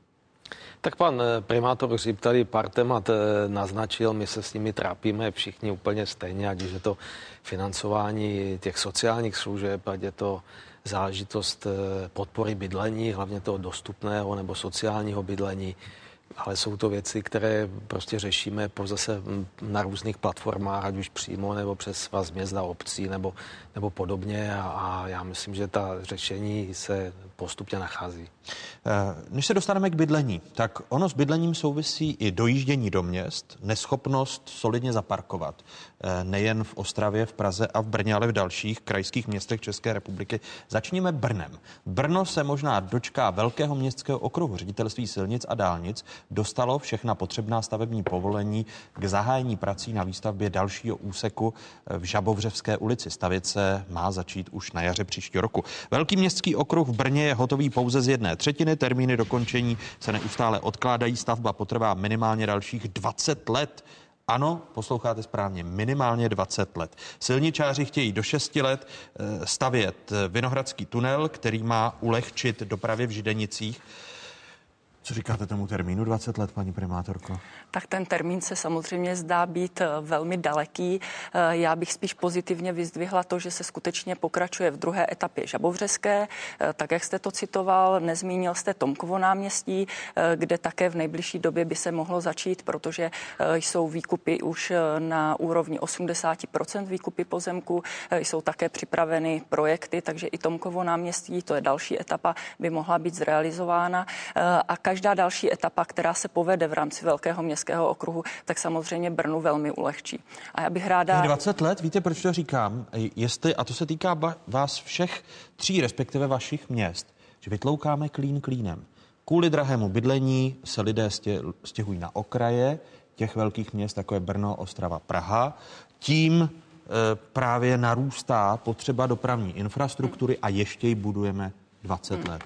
Je tomu tak, já bych jenom ráda dodala, což si možná někteří neuvědomují, že právě třeba velký městský okruh nebo jiné významné investice dopravní jsou financovány a řízeny z úrovně státu. Toto je investice ředitelství silnic a dálnic. My samozřejmě jako město se spolupra- snažíme spolupracovat s ŘSD eh, poměrně úzce, ale ta hlavní odpovědnost je na státu. Takže to je zrovna jedna, eh, jeden z těch případů, kdy nám celostátní politika zasahuje do té naší brněnské, protože prostě bez přispění státu se ta dopravní situace v Brně nezlepší. A vám těch 20 let přijde adekvátních? Samozřejmě, že bych byla výrazně radši, kdybychom se bavili třeba o pěti letech, ale na druhé straně vím, že to není asi úplně reálné a znovu opakuji, pro mě je zásadní, že se pokračuje poměrně rychle v těch dvou etapách Žabovřeská a Tomkovo náměstí. Okruh problémy má i hlavní město. Eh, kolem Prahy eh, celý pražský okruh, když se podíváme opět na mapu, měří asi 80 kilometrů, provozuje zhruba polovina. Podle ředitelství silnic a dálnice řidiči po dokončeném okruhu svezou nejdříve za 10 let, eh, byť Bývalý ministr dopravy Dan Ťok mluvil o urychlení, zatím se nezdá, že by se dostavba Pražského okruhu urychlovala. Dodám, že kolem Prahy se okruh staví 40 let. Praha den co den kolabuje. Pane primátore, nápady s, s mítem a zabránění vjezdu kamionů na jižní spojku, ty jsou mrtvé, předpokládám. Tak eh, asi by bylo vhodné zmínit, že ten okruh, který tady byl teďka ukázán, je okruh takzvaný vnější, to je tedy okruh, který staví stát. Tam skutečně jenom v průběhu dnešního, to letošního roku, pardon, došlo vlastně k tomu, že se to datum tak jako nenápadně odsouvá za letošek o dva roky ale je to prostě skutečnost, že tohle staví eh, ředitelství silnic a dálnic. Nejblíž proč, tomu... proč nekřičíte, že se zase odsunul a že jsme u deseti let? Eh, my ani tak eh, nekřičíme, jako spíše snažíme to nějak konstruktivně urychlit. To znamená, co se týče konkrétně té 511, což je ten úsek na jihovýchodě, to znamená vlastně mezi Běchovicemi a D1. Když se znovu podíváme na tu mapu, tak to můžeme vidět. Je to ten jeho východ. A tam vlastně dochází k tomu, že jsme uzavřeli memorandum s ředitelstvím silnic a dálnic o tom, aby se vykupovaly ty pozemky ještě před eh, vydáním eh, územního povolení. Mimochodem to územní povolení by mělo být vydáno teď do konce roku, zatím tedy nepravomocně. Samozřejmě bude záležet na tom, kdo a jak se odvolá. Nicméně tomu, aby se těch odvolání bylo co nejméně, tak Praha dělá to, že vykupuje pozemky pro ty takzvané zelené pásy a kompenzační opatření okolo těch silnic, plus samozřejmě na bedrech Prahy spočívá stavba určitých doprovodných komunikací, jako je Klánovická nebo Stěvařská spojka. To znamená, to jsou záležitosti, kde my se snažíme aktivně urychlit vlastně tu stavbu, respektive ta doprovodná opatření, tak, aby to celé dávalo smysl. Potom je tam pochopitelně teda ten sever, respektive severovýchod. To je záležitost, která se eh, ještě tedy zjevně potáhne. Opět Praha bude poskytovat maximální součinnost, co se toho týče. To znamená, aby územní eh, řízení nevázlo nějak na nás, ale investorem té stavby je skutečně eh, stát. Žádnou garanci nemáme. Nicméně eh, navštívili jsme ministerstvo eh, dopravy a bude se uzavírat další memorandum ještě vlastně s ministerstvem dopravy, tedy nejen s ředitelstvím silnic a dálnic, ale i s třeba zprávou železniční a dopravní cesty na další klíčové dopravní infrastrukturní stavby, a to bude tedy ještě letos? železniční. To memorandum bude, eh, předpokládám, ještě letos. To znamená, tam se jedná samozřejmě o tu železnici dokladná na letiště, ale i takové ty věci, jako je například ten, to propojení, to nové spojení 2, to znamená vlastně eh, vlakový tunel pod Karlovým náměstím a, a další záležitosti. Eh, to znamená, my se aktivně ne, ne, nepřistupujeme k tomu, že bychom dělali nějaká laciná mediální gesta, že bychom křičeli, ale přistupujeme k tomu konstruktivně, scházíme se s ministrem eh, dopravy, scházíme se s ředitelem s ředitelem silnic a dálnic, máme pracovní skupinu, kde se kontroluje postup tady těch klíčových dopravních staveb a to je ten způsob, jak se to snažíme urychlit. No a potom je teda ale, po deset let se, ale po deset let se nedostaneme. Uh, to záleží skutečně víc na tom ředitelství silnic a dálnic, jakým způsobem oni budou uh, zajišťovat ty podklady pro ty nezbytné povolovací procesy. Přece jenom v dnešní době to není už ani o tom tu silnici postavit, ale hlavně tu silnici povolit. A právě proto my jsme se například v případě toho vnitřního městského okruhu, což je naopak okruh, který staví Praha, rozhodli jít tou cestou, že vlastně ten okruh bude víc podzemí, že tam nebudou takové ty zóny nikoho, takové ty velké dálniční brejle, prostě ty velké exity, tak aby ten okruh to město spíš spojoval, než rozděloval, aby vlastně došlo ke spojení těch navazujících městských částí. A to je záležitost, která také má potenciál zrychlit ten povolovací proces, protože se sníží odpor těch, eh, těch obyvatel, který v těch místech žijí vůči té stavbě jako takové. A o to tady jde. Pane primátore Macura, Ostrava má nebo nemá problém s nějakým okruhem? Když jsem se díval na problémy Brna a Prahy, tak se zdá, jakoby eh, ta D1 a s tím související úseky vás relativně obkroužily jako Ostravu, tudíž z Ostravy problémy s okruhy neslyšíme. Tak ono je třeba říct, že, že Ostrava na rozdíl od Brna a, a Prahy není homogenní město ve smyslu jednoho městského jádra které by bylo možno nějakým způsobem obkroužit. Je to víceméně souměstí tří, tří měst, když to vezmu, nebo tří městských center, eh, to znamená centra města, toho historického, potom Poruby, kde, která má nějakých 65 tisíc lidí a jižního města se 110 tisíci lidmi a ta, ta, ten náš hlavní dopravní problém nebo, nebo ten směr rozvoje té dopravní infrastruktury je vytvořit eh, nebo zkapacitnit nebo, nebo eh, eh, usnadnit ta, ta propojení těchto těch tří, tří jader. Takže eh, navíc tomu samozřejmě přistupuje to, že Ostrava je historicky dimenzovaná pro daleko větší počet lidí, než tam dneska bydlí. Když to vezmu, my máme poloviční rozlohu než Praha a čtyřikrát méně obyvatel, takže i ta hustota lidí je tam, je tam, je tam jaksi poloviční a to Praha není kdo ví, jak zahuštěné město. Eh, takže my jako zásadní, zásadní dopravní jaksi problémy ve městě, ve městě nemáme. Nicméně eh, samozřejmě máme, máme své priority, kvůli kterým také se chystám během tří týdnů za panem ministrem dopravy. Je to, je to nová, zcela nová komunikace Severní spoj, která má právě jako zajistit to severo-jižní propojení města. Dále blízká se na lepší časy v tom smyslu, že konečně se podaří dokončit tu nazvanou prodlouženou rudnou, což byl několika lety velký problém, kde chybilo dostavit 400 metrů eh, cesty kvůli různým obstrukcím a, a, a a vlastně byli, bylo tam rukojmím e, několik desítek tisíc porubáků. Takže eh, tyhle ty věci jsou na, jsou na dobré cestě. Město se snaží, přestože to budou cesty státu, aspoň tedy doufám, v případě toho severního spoje, se snaží tomu jít vstříc v tom, v tom smyslu, že jsme na sebe vlastně vzali závazek projektování, takže my jsme se zavázali jako město, že dotáhneme zrovna ten severní spoj do fáze, do fáze hotové dokumentace pro územní rozhodnutí. Eh, předpokládám, že kraj teď převezme dokumentaci dalšího, dalšího stupně a chceme společně přesvědčit eh, právě stát, potažmo ministerstvo dopravy, aby eh, vlastně realizaci potom té stavby převzalo na sebe. Není to ale absurdní, že, a to se týká vlastně všech tří těch velkých měst, že v mnoha ohledech vy suplujete role ministerstva dopravy nebo ředitelství silnic a dálnic, abyste si urychlili výstavbu dopravní infrastruktury nebo průjezdnost vašimi městy? tak eh, absurdní. My máme zodpovědnost za to území, jo, takže buď to, buď to složíme ruce v klín a řekneme si, ano, bude to za 20 let například, anebo tomu vyjdeme vstříc. My jsme v Ostravě vykupovali pozemky vlastně na takzvaně na vlastně triko, abychom umožnili eh, realizaci těch budoucích státních staveb. Jinými slovy, tím, že jste v první linii, tak se mohou státní instituce, ministerstvo dopravy, ředitelství silnic a dálnic, vlastně v mnoha ohledech chovat nescela racionálně, protože vy si to odřete za ně. Tak do jisté míry to tak platí.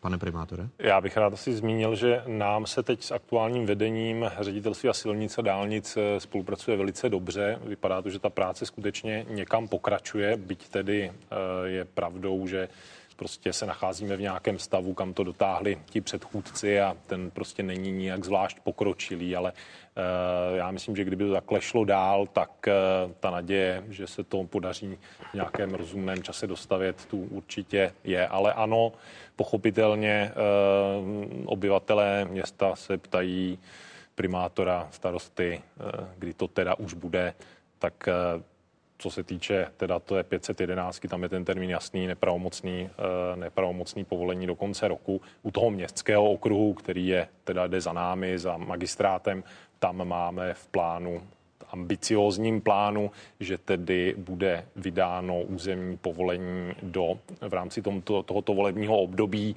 Já doufám, že se to podaří splnit. Paní primátorka? Eh, já musím souhlasit, my také máme v tuto chvíli výbornou spolupráci s ŘSD na brněnské úrovni. Jinými slovy, prospěla ta personální výměna na ŘSD. Ta spolupráce je tedy i s těmi eh, jakoby nižšími eh, složkami, musím říct, a mm, jako v tom teď problém osobně vyloženě nevidím, ale prostě je to v nějakým stavu a legislativa je nějaká a je nutné se s tím poprat.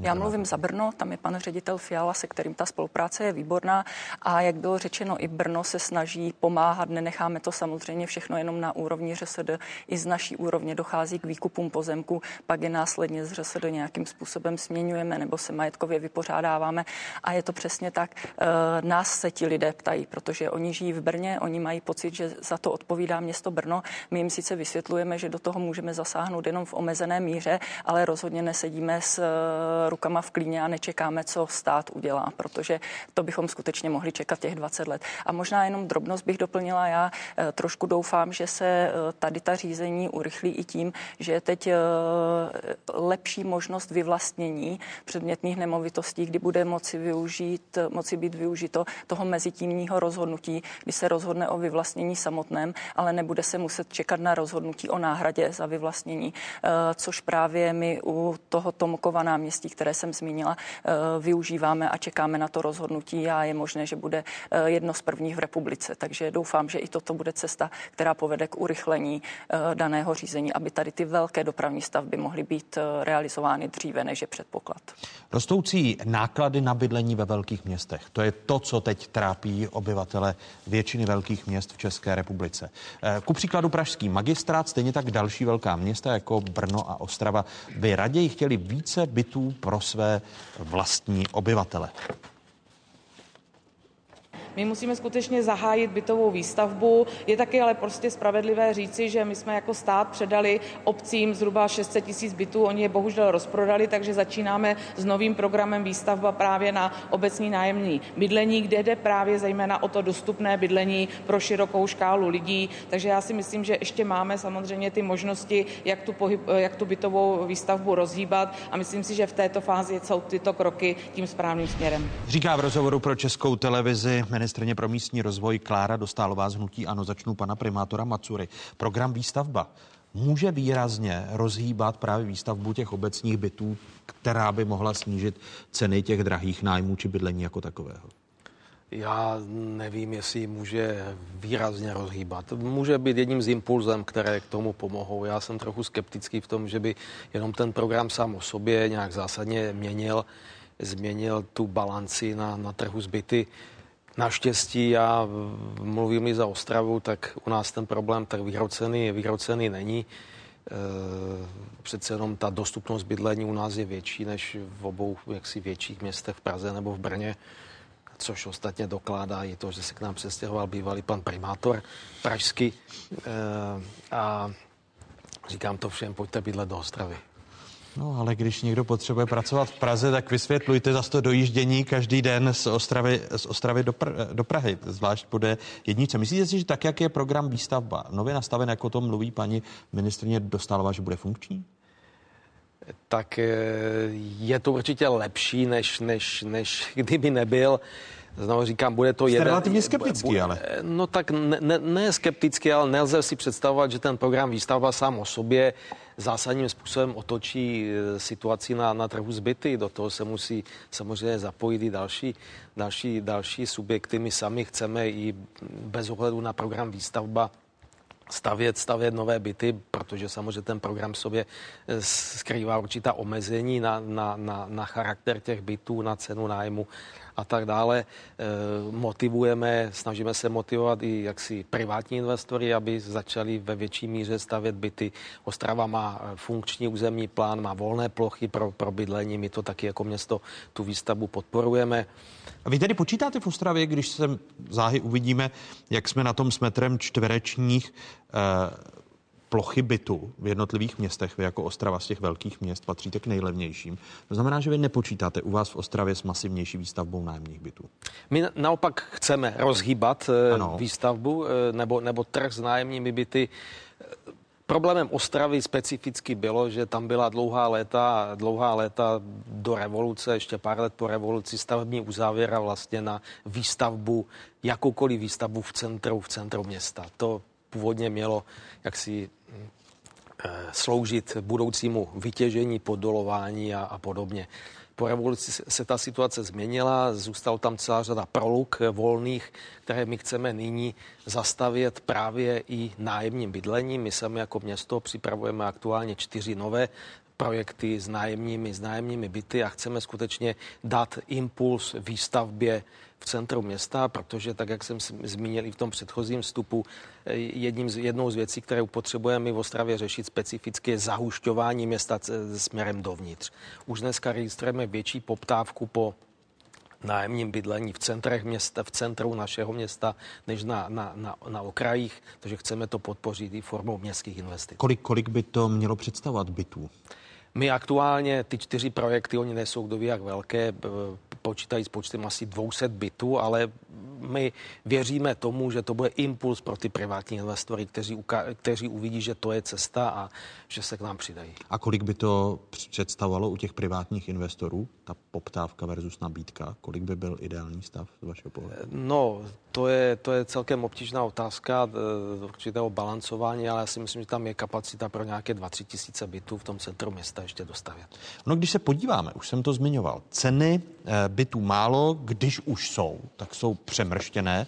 Ceny prodaných bytů v Praze a krajských městech ve druhém čtvrtletí meziročně vzrostly v průměru o 10% na 60 tisíc a 700 korun za metr čtvereční. Eh, vyplývá to ze studie poradenské společnosti Deloitte.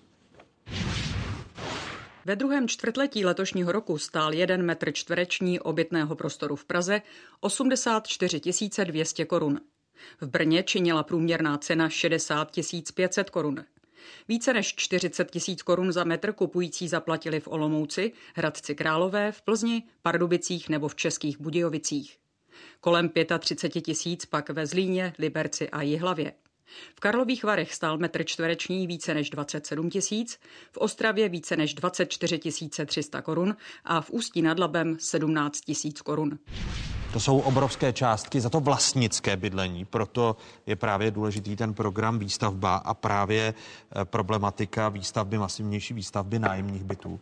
Eh, ten program výstavba, jak ho představila paní ministrně, je dobře nastaven, paní primátorko? Já bych řekla, že my v Brně máme úplně jiné problémy, než uh, takové, které by nám tady tento program mohl pomoci vyřešit. Uh, my se potýkáme se zastaralým územním plánem, který nám neumožňuje masivně rozšířit bytovou výstavbu. Máme problém s tím, že nemáme funkční protipovodňová opatření, takže i v místech, kde by se dalo stavět, tak jsou bohužel v záplavových oblastech, takže ani tam ta výstavba není možná. Další problém, který se netýká tedy jenom Brna, ale celé republiky, je to problém ve zdlouhavém stavebním řízení eh, a v závazných stanoviscích, která jsou eh, vydávána v rámci územního řízení, což neúměrně prodlužuje vlastně tu výstavbu samotnou, respektive tu přípravnou fázi. Takže pokud nám se nepodaří odstranit tady tyto problémy, a to je bohužel zase horizont minimálně 3-4 let, protože schválení nového územního plánu e, máme naplánováno do konce roku 2022, což je ostatně i zákonný termín, tak do té doby nám se bohužel nepodaří masivně zvýšit eh, výstavbu ve městě Brně. Jinými, slo, jinými slovy, bude, bude dál drahé nebo dražší a, a rostoucí vlastnické a tomu odpovídající bohužel i nájemní bydlení. Eh, obávám se, že ty ceny tak, jak rostou, teď rostly poměrně rychle. Myslím si, že ten růst by se mohl mírně zastavit, ale myslím si, že stále poroste. Že pokud se nám nezvýší ten počet bytů ve městě Brně, tak nedojde k tomu úplnému zastavení nebo ideálně ke snížení cen bytu. Jinými slovy, vy tu masivnější i výstavbu nájemních bytů zahájit nemůžete z těch faktorů, které jste Ano, to jsou ty základní problémy, se kterými se potýkáme. Na druhé, samozřejmě, na druhé straně samozřejmě v těch místech, kde ta výstavba možná je, eh, taky podporujeme a to jednak výstavbou nájemního bydlení nebo možná ještě raději družstevního bydlení.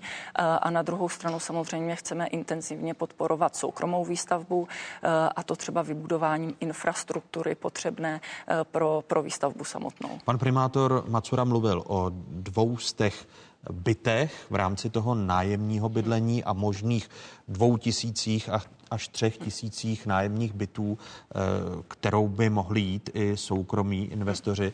U vás by ta čísla, pokud by to šlo a pokud by byl ten územní plán eh, problematika vydávání stavebního řízení, což je celostátní problém a nový stavební zákon, tak vy byste potřebovali jako, jaké kapacity? Je to v řádech tisíců. Já můžu mluvit třeba za tu družstevní výstavbu, která je taková nová nebo znovu obnovená, kde máme naplánováno asi 600 bytů, eh, které jsou eh, plánovány eh, od roku 2022.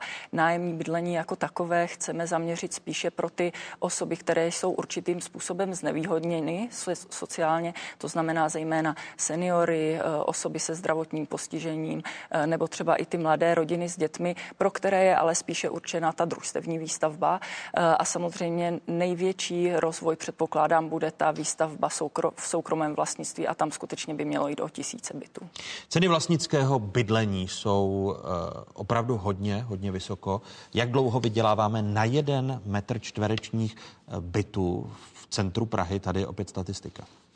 Pokud byste bydlela v centru Prahy, tak budete na metr čtvereční vydělávat přes čtyři měsíce, což je neuvěřitelný, protože všechna města, která jsem před chvílí zmínil, tak tam budete vydělávat ve Vídni třeba tři měsíce, eh, v Mnichově taky něco podobného. Pane primátore, co tomu říkáte? No je to jednoznačně strašné. A je to problém, který tady vznikal eh, poměrně dlouhou dobu a to řešení bude vyžadovat, eh, aby se to řešilo na mnoha líních, řekl bych paralelně a, najednou. Ostatně ta cena bydlení je také problém, který významně limituje konkurenceschopnost měst jako takových. Eh, to znamená nejenom tedy v rámci České republiky, ale i řekl bych mezinárodně. Eh, to znamená pokud teď je vlastně to nájemné v Praze nižší jenom o nějakých 30% oproti třeba Vídni, ale pochopitelně ty platy jsou tam někde jinde, tak, eh, tak je to pochopitelně velký problém. Opět, bohužel, část toho řešení je na straně státu, který nám příliš nepomáhá. Ani ten program výstavba, uh, který by jsme... rozjel to to nájemní bydlení? My bychom, teď se teda mění ty parametry toho, toho programu, tak eh, to ještě vyhodnotíme, ale my bychom asi spíš potřebovali program opravy, protože je tady celá řada prázdných budov i v Praze, které jsou třeba státní, stát se o ně nestará dobře, například Karlínská kasárna jsou dlouhodobě prázdný objekt, teď tedy e, zkoušíme zpracovat e, plán, že bychom to mohli nabídnout eh, státu, že to transformujeme na třeba studentské nebo startovací bydlení, protože e, kanceláře tam udělat nešly, ale myslím, že to je to, co, eh, na co my se snažíme tedy i zaměřit v rámci magistrátu, na opravy i magistrátních bytů, i bytů městských částí, které tady už jsou, ale z nějakých důvodů jsou neobydlené. To znamená, dohromady jde o nějakých 2000 bytů, které už Praha má, městských bytů, které nejsou obydlené asi 1300 je městských částí, 700 zhruba z toho je magistrátu. Teď jsme eh, v létě vlastně odstartovali program, že eh, městské části mohou dostat dotaci nebo půjčku na opravu těch bytů. Eh, pokud tedy dostanou dotaci, tak město chce mluvit do toho, jak kritéria budou použity pro ty nájemníky. Pokud dostanou půjčku, tak si to řeší ta městská část sama. Ale to je záležitost, kde by mohlo teda vést k opravě nějakých 800 bytů z těch 1300. Plus tedy magistrát opravuje ty svoje. V příštím roce by se měla zahájit oprava asi 150 z těch 700.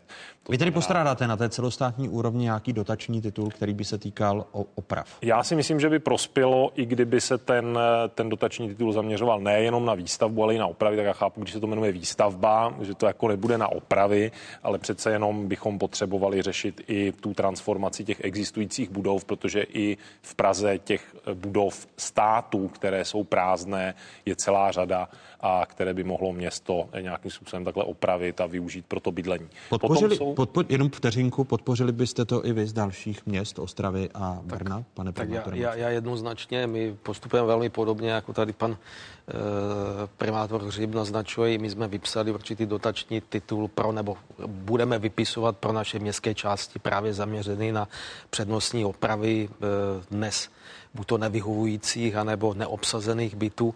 A samozřejmě pak, když by ten dotační program na úrovni státu byl rozšířen i na i na vlastně možnost opravy stávajícího bytového fondu, my to jednoznačně, jednoznačně uvítáme.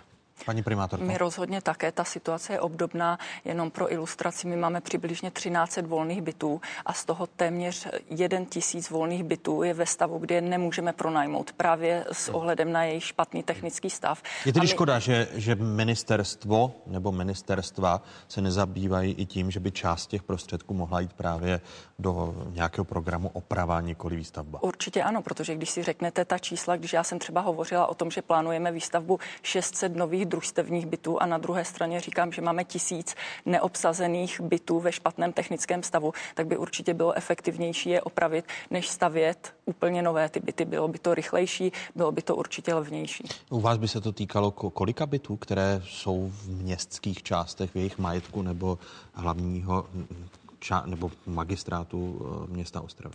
Máme neobsazených asi 850 bytů, z toho z důvodu eh, toho, že jsou nějak ve špatném stavu je asi 400 nebo 500 bytů, takže taky bychom měli co dělat. Pane primátor, ale tím se vám skočil do řeči.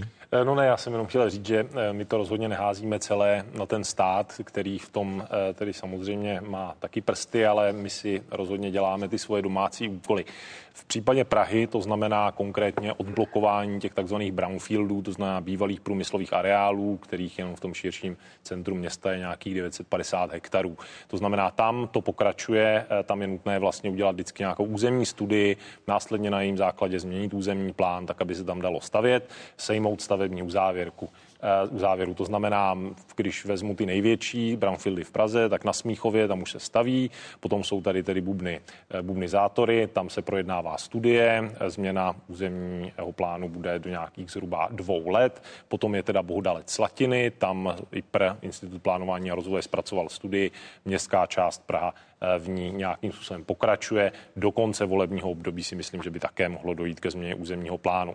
Potom tedy je tam nákladové nádraží Žižkov, tam je to opět, že změna územního plánu by mohla být tak zhruba do dvou let, by se to mohlo odemčít. Tam se řeší ještě navíc ta památkově chráněná budova dohromady s ministerstvem, developerem a ještě město tam má nějaký plán ale tam došlo už k částečné výjimce z stavební uzávěry a okolo Bazilejského náměstí se začne stavět eh, dříve. No a potom jsou tady ještě tedy Letňany, kde eh, bychom rádi to využili také pro stavbu dostupného bydlení a už jsme iniciovali tedy změnu územního plánu, tak aby tam mohlo vzniknout nové bydlení. Ona většina lidí, když se řekne v Letňany v České republice, tak si představí ten váš spor s premiérem o vládní čtvrť, která by v Letňanech měla být. Eh, ten projekt je už z vašeho pohledu mrtvý?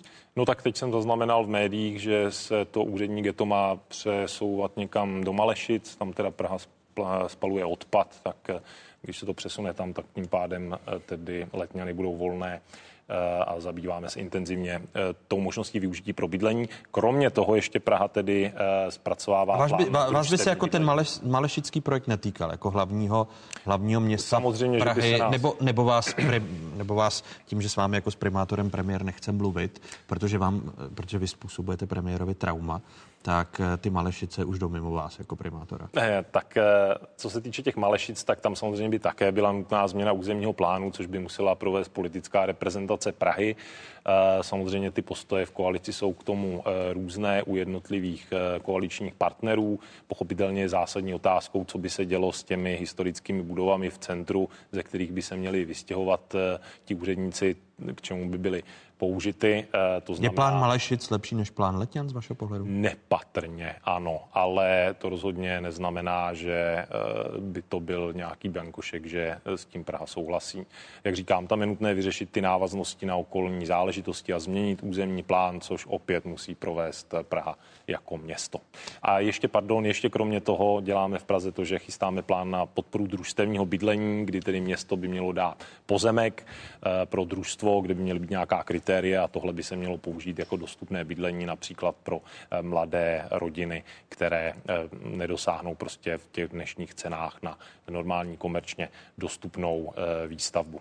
Ono, když se bavíme právě o by, bydlení, tak jsme teď probírali to vlastnické a znovu se dostáváme k tomu, eh, k tomu nájemnímu. Ten, kdo nedosáhne právě na koupy bytu nového ve velkých městech České republiky, může jít do, nojmám, do, no, do podnájmu. Podívejme se, kolik lidé platí za nájem metru čtverečního.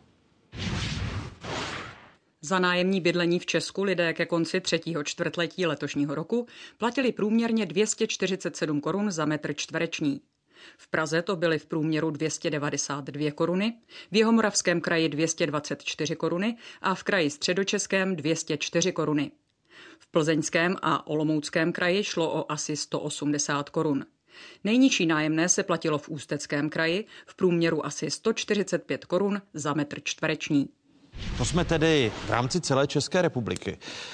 Z toho, co zatím tady z té diskuze, naší diskuze vyplynulo, je jasné, že ty kroky jsou během na delší trať. Někde je to ještě delší, vys Brno, kde se musí měnit územní plán. V Praze, eh, dokud se nepodaří opravit byty, tak je to asi také relativně delší doba. Eh, jsou na místě ty úvahy, které vidíme ku příkladu v Berlíně, že byste se v rámci svých koalic, je to vůbec v České republice možné, dohodli na nějakém zastropování eh, nájmů a, a bydlení ve vašich městech. A tím by nedocházelo ke zvyšování sociálního napětí v jednotlivých městech. Pane primátore Macuro, byť vás se asi jako Ostravy týká ten problém nejméně. Tak jednak, jak jste, jak jste naznačil, nás se to mm, týká jenom okrajově, protože přece já předpokládám ještě mimochodem, že ty ceny nájmu tam byly včetně služeb v tom, v tom, v tom grafu, protože v Ostravě bez služeb je průměrná cena nájemného asi 120 korun za metr čtvereční. Eh, v Ostravě navíc je historicky poměrně vysoký podíl toho nájemného bydlení přes jednu, jednu třetinu aktuálně a eh, dost teda v uvozovkách kazíme ten, ten, ten průměr my jako město, protože eh, průměrné, průměrný nájem v městských bytech je řádově kolem 60 korun za metr čtvereční. Jakkoliv je to průměrné číslo a ten, ten interval se pohybuje od 35 po 120 korun za metr čtvereční taky. Nicméně zpět k vaší otázce, víte, já jsem jako můj, můj světonázor je, je takový, že já jsem vůči těmhle těm opatřením takového toho, toho striktního úředního zastropování nějakých, nějakých, nějakých cen skutečně skeptický. Eh, my jsme tady dlouhá léta měli, měli regulované nájemné důsledkem eh, té, té, té historie je to, že tady bylo málo peněz pro obnovu toho bytového fondu, se, se, s čím se potýkáme vlastně, vlastně dodnes. Vy slovy nemyslíte, že se blíží ta doba, kdy se opět dostaneme k více regulovanému nájemnému, protože nejsme schopni rychleji opravovat eh, a máme velké množství těch neopravených volných bytů, nejsme schopni rychleji stavět nové byty a nejsou města či jejich části schopna rychleji stavět nájemní byty? Já bych byl velice rád, kdybychom se obešli bez takového opatření. My v Ostravě se určitě obejdeme. Jedinou cestou prostě k vyřešení té disbalance na tom trhu je nová výstavba a, a, a zrychlené opravy. Pane primátore? My jsme si nedávno nechali zpracovat eh, studii na Institutu plánování rozvoje Prahy, které, ze které vyplynulo, že vlastně ta regulace těch nájmů, tak jak tady byla pojatá dříve, eh, je jeden vlastně z důvodů, proč jsme teď v tom stavu, ve kterém jsme. A to vlastně z důvodu toho, že, jak jsme tady slyšeli v úvodu eh, od paní ministrině, že tedy stát předal municipalitám ty byty a ty je potom rozprodali, tak ten důvod, eh, proč je municipality rozprodali, byl poměrně prostý, protože prostě za ty nájmy, které se tam platily, nebylo možné ten majetek opravovat. Tím pádem pro města bylo nejvýhodnější se ho vlastně reálně zbavit než, eh, než do toho investovat. A to se právě tedy stalo a díky tomu jsme vlastně v tom stavu, ve kterém jsme nyní. A skutečně tady ten problém, že celá řada těch, těch, těch řešení je skutečně na straně státu. Jo. I když, eh, když nejenom, nejedná se jenom ty platformy pro krátkodobé ubytování, o které se často mluví, tak eh, to je samozřejmě záležitost, která v tom také hraje roli, ale je tady v rovině pořizování toho bydlení vlastního. Je tady i otázka té daně z nabití nemovitosti, což je záležitost, která to zdražuje. Eh, pochopitelně problém téhle daně je v tom, že ona se z hlediska finančních úřadů velice dobře vybírá, ale problém je v tom, že ona vlastně v sobě obsahuje zakomponovaný i e, návod na daňový únik, protože všechny ty velké, e, velké stavby, které tady jsou, obchodní centra nebo cokoliv, nebo když si oligarcha postaví nějaké svoje rodinné hnízdo, tak to prostě nemá napsané na sebe jako na, na fyzickou osobu. To je záležitost, která je napsaná na nějakou společnost a prodává se to s tou společností. To znamená, když já budu prodávat, eh, prodávat byt nebo kupovat, tak, tak tu daň zaplatím, ale eh, prostě z těch velkých staveb se to vlastně nikdy za ten převod nezaplatí. To znamená, Teď mluvíte o daní, daní z nabití nemovitosti, nemovitosti, nikoli o daní tak. z nemovitosti, tak. protože to si nesmíme plet. Tak a díky tomu se vlastně zvyšuje ta cena toho, eh, toho vlastního bydlení, toho pořízení jeho, což hraje také roli v tom, proč je větší tlak na to nájemní bydlení a proč se zvyšují ty ceny. Ostatně dalším případem, kdy stát vydělává na daních na tady té vlastně bytové krizi, je i DPH, které se vlastně v průběhu času u stavebních prací zvyšovalo postupně. Eh, a to je další věc, kde by mohlo dojít k, eh, k tomu, že by se stát tedy trochu jako úskrovnil, aby ten problém eh, v těch městech neroztáčel takhle do, do široka. Vy jste mi teď otevřel dalších x témat. K daním se tedy ještě záhy dostaneme a pohled vás tří na, na tuto problematiku. Ale pokud byste mě měl odpovědět na to, jestli kvůli sociálním konfliktům ve větších městech nebo zvyšování napětí, protože to bydlení je neúnosné. A přece asi není eh, řešením, že všichni si pořídí domečky nebo se zastaví okolí těch velkých měst, zvlášť Prahy a, a, eh, a, a Brna eh, kolem 20 kilometrů toho okruhu, protože zase začne kolabovat doprava. Tak jestli ta cenová regulace nebude jedním z možných kroků řešení ve Berlín. Já si myslím, že u nás jsme to už zkoušeli a myslím si, že ta cesta nemá takhle, ta, to, ten problém nemá takhle jednoduché řešení, že bude nutné skutečně splnit si ty domácí úkoly, to znamená v případě Prahy otevřít ty brownfieldy, digitalizovat stavební řízení, to je teda nutná součinnost se státem a provést další opatření, jako je řešení těch krátkodobých ubytovacích platform, vytvořit ten program pro podporu družstevního bydlení, podívat se skutečně na ty daně, které jsou v té výstavbě a tohle všechno dohromady si myslím, že by mělo začít fungovat. Ten problém je v tom, že ta role toho státu je tam eh, nenahraditelná. To znamená, pokud se stát bude také snažit, tak eh, ta města to pravděpodobně sami nezvládnou. Ostatně momentálně města nemají žádné právo řešit tu regulaci těch nájmů. No, vy jste mohli právě tlačit na, na celostátní úroveň, že ta situace je už tak neúnosná pro občany a sociálně zatěžující, že by muselo dojít k regulaci, paní primátorko. Já se přiznám, že já osobně rozhodně nejsem zastáncem regulace. Eh, myslím si, že to není dobrá cesta a skutečně bych se snažila spíši, spíše jít tou cestou snižování těch pořizovacích nákladů bytu, protože to ve svém důsledku samozřejmě povede i ke snížení nájmů samotných. A navázala bych na pana primátora Hřiba. Eh, myslím si, že ze strany státu by rozhodně mělo jít k, dojít k tomu, že budou sníženy daně, daň, DPH, a to v současné době ta sazba je 15% razantní u novostaveb, takže určitě tato sazba by měla být dle mého názoru snížena. O kolik? Minimálně si myslím na 10%, že maximální částka u těch novostaveb by byla 10% a úplné zrušení daně z nabití, protože to už bylo ostatně navrhováno i senátory nedávno, ale bohužel to nebylo podpořeno. Praha na rozdíl od Brna má tu výhodu, že má zákonodárnou iniciativu, takže Praha v tomto může činit i aktivně kroky, ale my samozřejmě jako druhé největší město bychom toto podpořili, protože vidíme skutečně toto jako smysluplný krok, který povede ke snížení eh, těch hodnot toho bytu. A to ještě připomínám, že u daně z nabití nemovitostí došlo ke změně poplatníka z původně prodávajícího na kupujícího, takže to se taky samozřejmě odráží v té nabývací ceně. Takže spolu s ostatními opatřeními, která tady byla zmíněna e, a u kterých bych e, já apelovala zejména na to zjednodušení stavebního řízení, což je také z úrovně státu, tak si myslím, že je to ta cesta, kterou bychom se měli vydat a rozhodně nezatěžovat dále ty kupující tím, že ty ceny stále porostou, ty nabývací ceny. Musíme ty nabývací ceny snižovat a potom to bude mít i pozitivní důsledky do ceny nájmu jako takové. Když se dostanu k primátorovi Prahy Zdeňku Hřibovi, začnu tady u pana primátora Macury z Ostravy.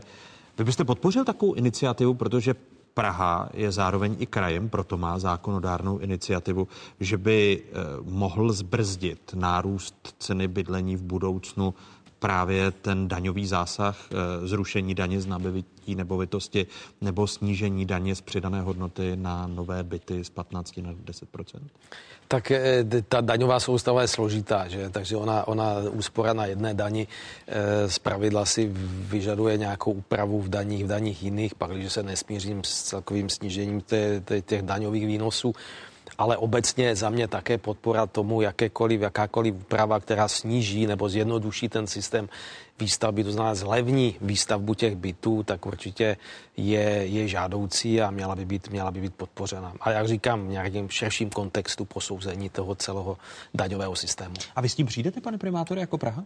Ano, my na tom už pracujeme, ale eh, je pravda, že eh, tyhle iniciativy tady už byly. Piráti jako poslanecký klub předkládal například eh, návrh, že by se to snižovalo jenom u mladých lidí na první bydlení, na pořízení. Ani tenhle o hodně kompromisní, hodně kompromisní varianta neprošla.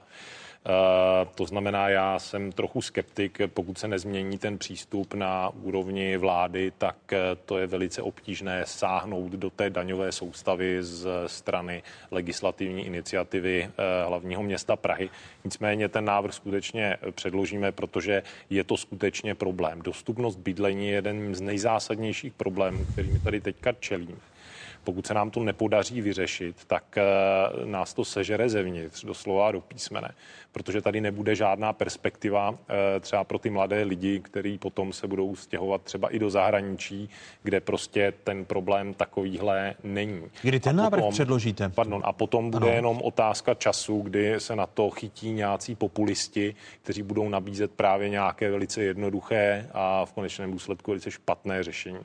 Ten návrh předpokládám, že předložíme už do konce roku, si myslím. A bude Ale... obsahovat zrušení daně z, na, z nabití Měla, nemovitosti? Mělo by tam být zrušení daně z nabití nemovitosti. U nových bytů? E, u...